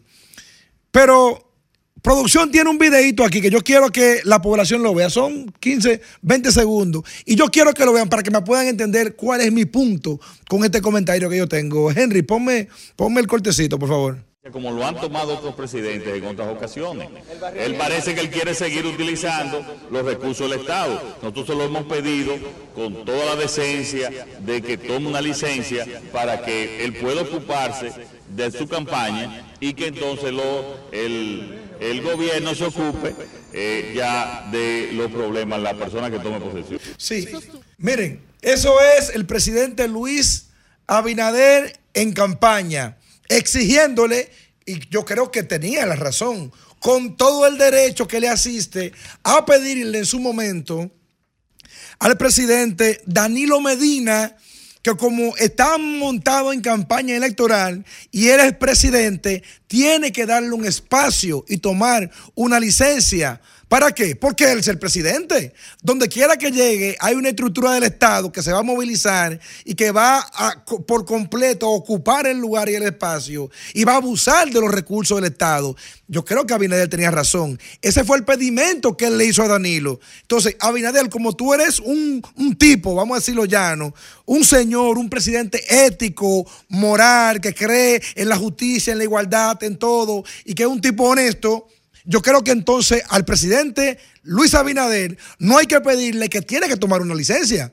Tiene que tomar una licencia, como señaló Pancho Álvarez. Creo que el periódico hoy recogía donde decía que tanto Carolina Mejía en la capital como alcalde tiene que tomar licencia. El ministro de Obras Públicas de línea Asunción, Ascensión, Ascensión, tiene que tomar licencia también. El presidente de la República tiene que tomar licencia. El PLD hizo un señalamiento. Muchos dirán, el PLD no le luce eso porque abusaron del poder. Ok, yo le voy a decir, sí, es verdad, abusaron. Porque todos abusan ahora. ¿Qué hacemos? ¿Nos quedamos en el problema? Vamos a seguir permitiendo entonces que la ley se use a conveniencia y que la honra y que la moral y que todo esto es un discurso de campaña. Por eso es que nadie quiere creer en los políticos. Porque nos vendemos como santas ovejitas cuando estamos en oposición y cuando llegamos al gobierno nos volvemos fieras, nos volvemos leones. Así como el presidente Abinader le exigía y le pedía a Danilo desde la oposición que tome licencia, es un compromiso ético. Porque legalmente, como usted decía, no, tiene, no está obligado a tomar licencia. Pero por ética y por moral, que es lo que usted predica, tome licencia, señor presidente.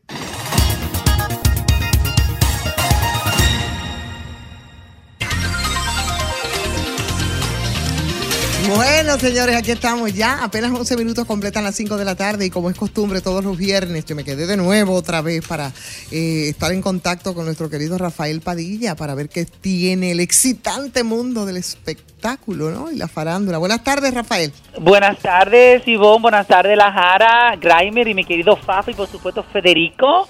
Saludo. Eh, el doctor Nieves se me fue. Bueno, y yo dándole seguimiento a eso que ese comentario que hizo La Jara, el que sí tiene que entrar en una licencia es el merenguero Wilfrido Vargas. Ay, sí. Porque Ay, sí. resulta que se presentó en el día de hoy en el programa Despierta América. eh, supuestamente anda, o sea, supuestamente no, anda circulando un video donde supuestamente el merenguero dominicano llegó ebrio, por no decir borracho, y donde los eh, representantes de él, de manera profesional, sus productores, han desmentido que el artista estuviera embriagado de alcohol, lo que también están acusando a la producción del programa por permitirlo, por permitir entrevistarlo de esa manera. El mismo merenguero ha desmentido también de que él no estaba ebrio, sino des- dijo que tiene un problema de ansiedad y déficit de atención, por lo que debe desde hace años tiene que medicarse. Recuerdan ustedes también que en el año 2020 Wilfrido Vargas fue entrevistado en un programa en Puerto Rico, donde medios internacionales de ese país pues notificaron que fue sacado del aire porque estaba embriagado de alcohol. Al parecer, en este 2024 se repitió la historia. Y continuando con otra información, pues el abogado de Gillo Sarante, el señor, eh, perdón, el señor eh, abogado de Gillo Sarante, pues representante de él, desmiente la información que circulan en las diferentes redes sociales con, res- con respecto a una supuesta demanda que tiene el artista por un incumplimiento de contrato artístico.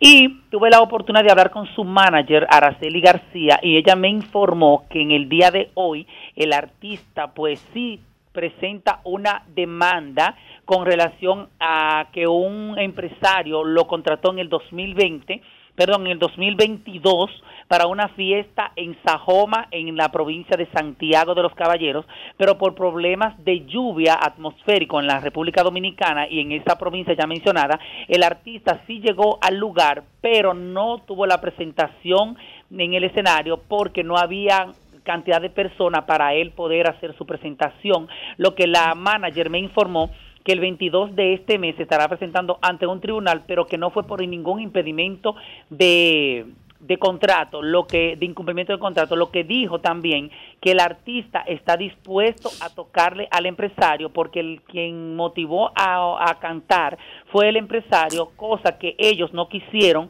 por motivo de seguridad por todas las lluvias que cayeron en ese momento, que fue en el mes de agosto del año 2023 y también informó ella que en ese momento el presidente de la República tuvo que suspender varias actividades que tuvo ese día en la hidalga de los 30 caballeros. Vamos a ver qué va a pasar con Gillo Sarante.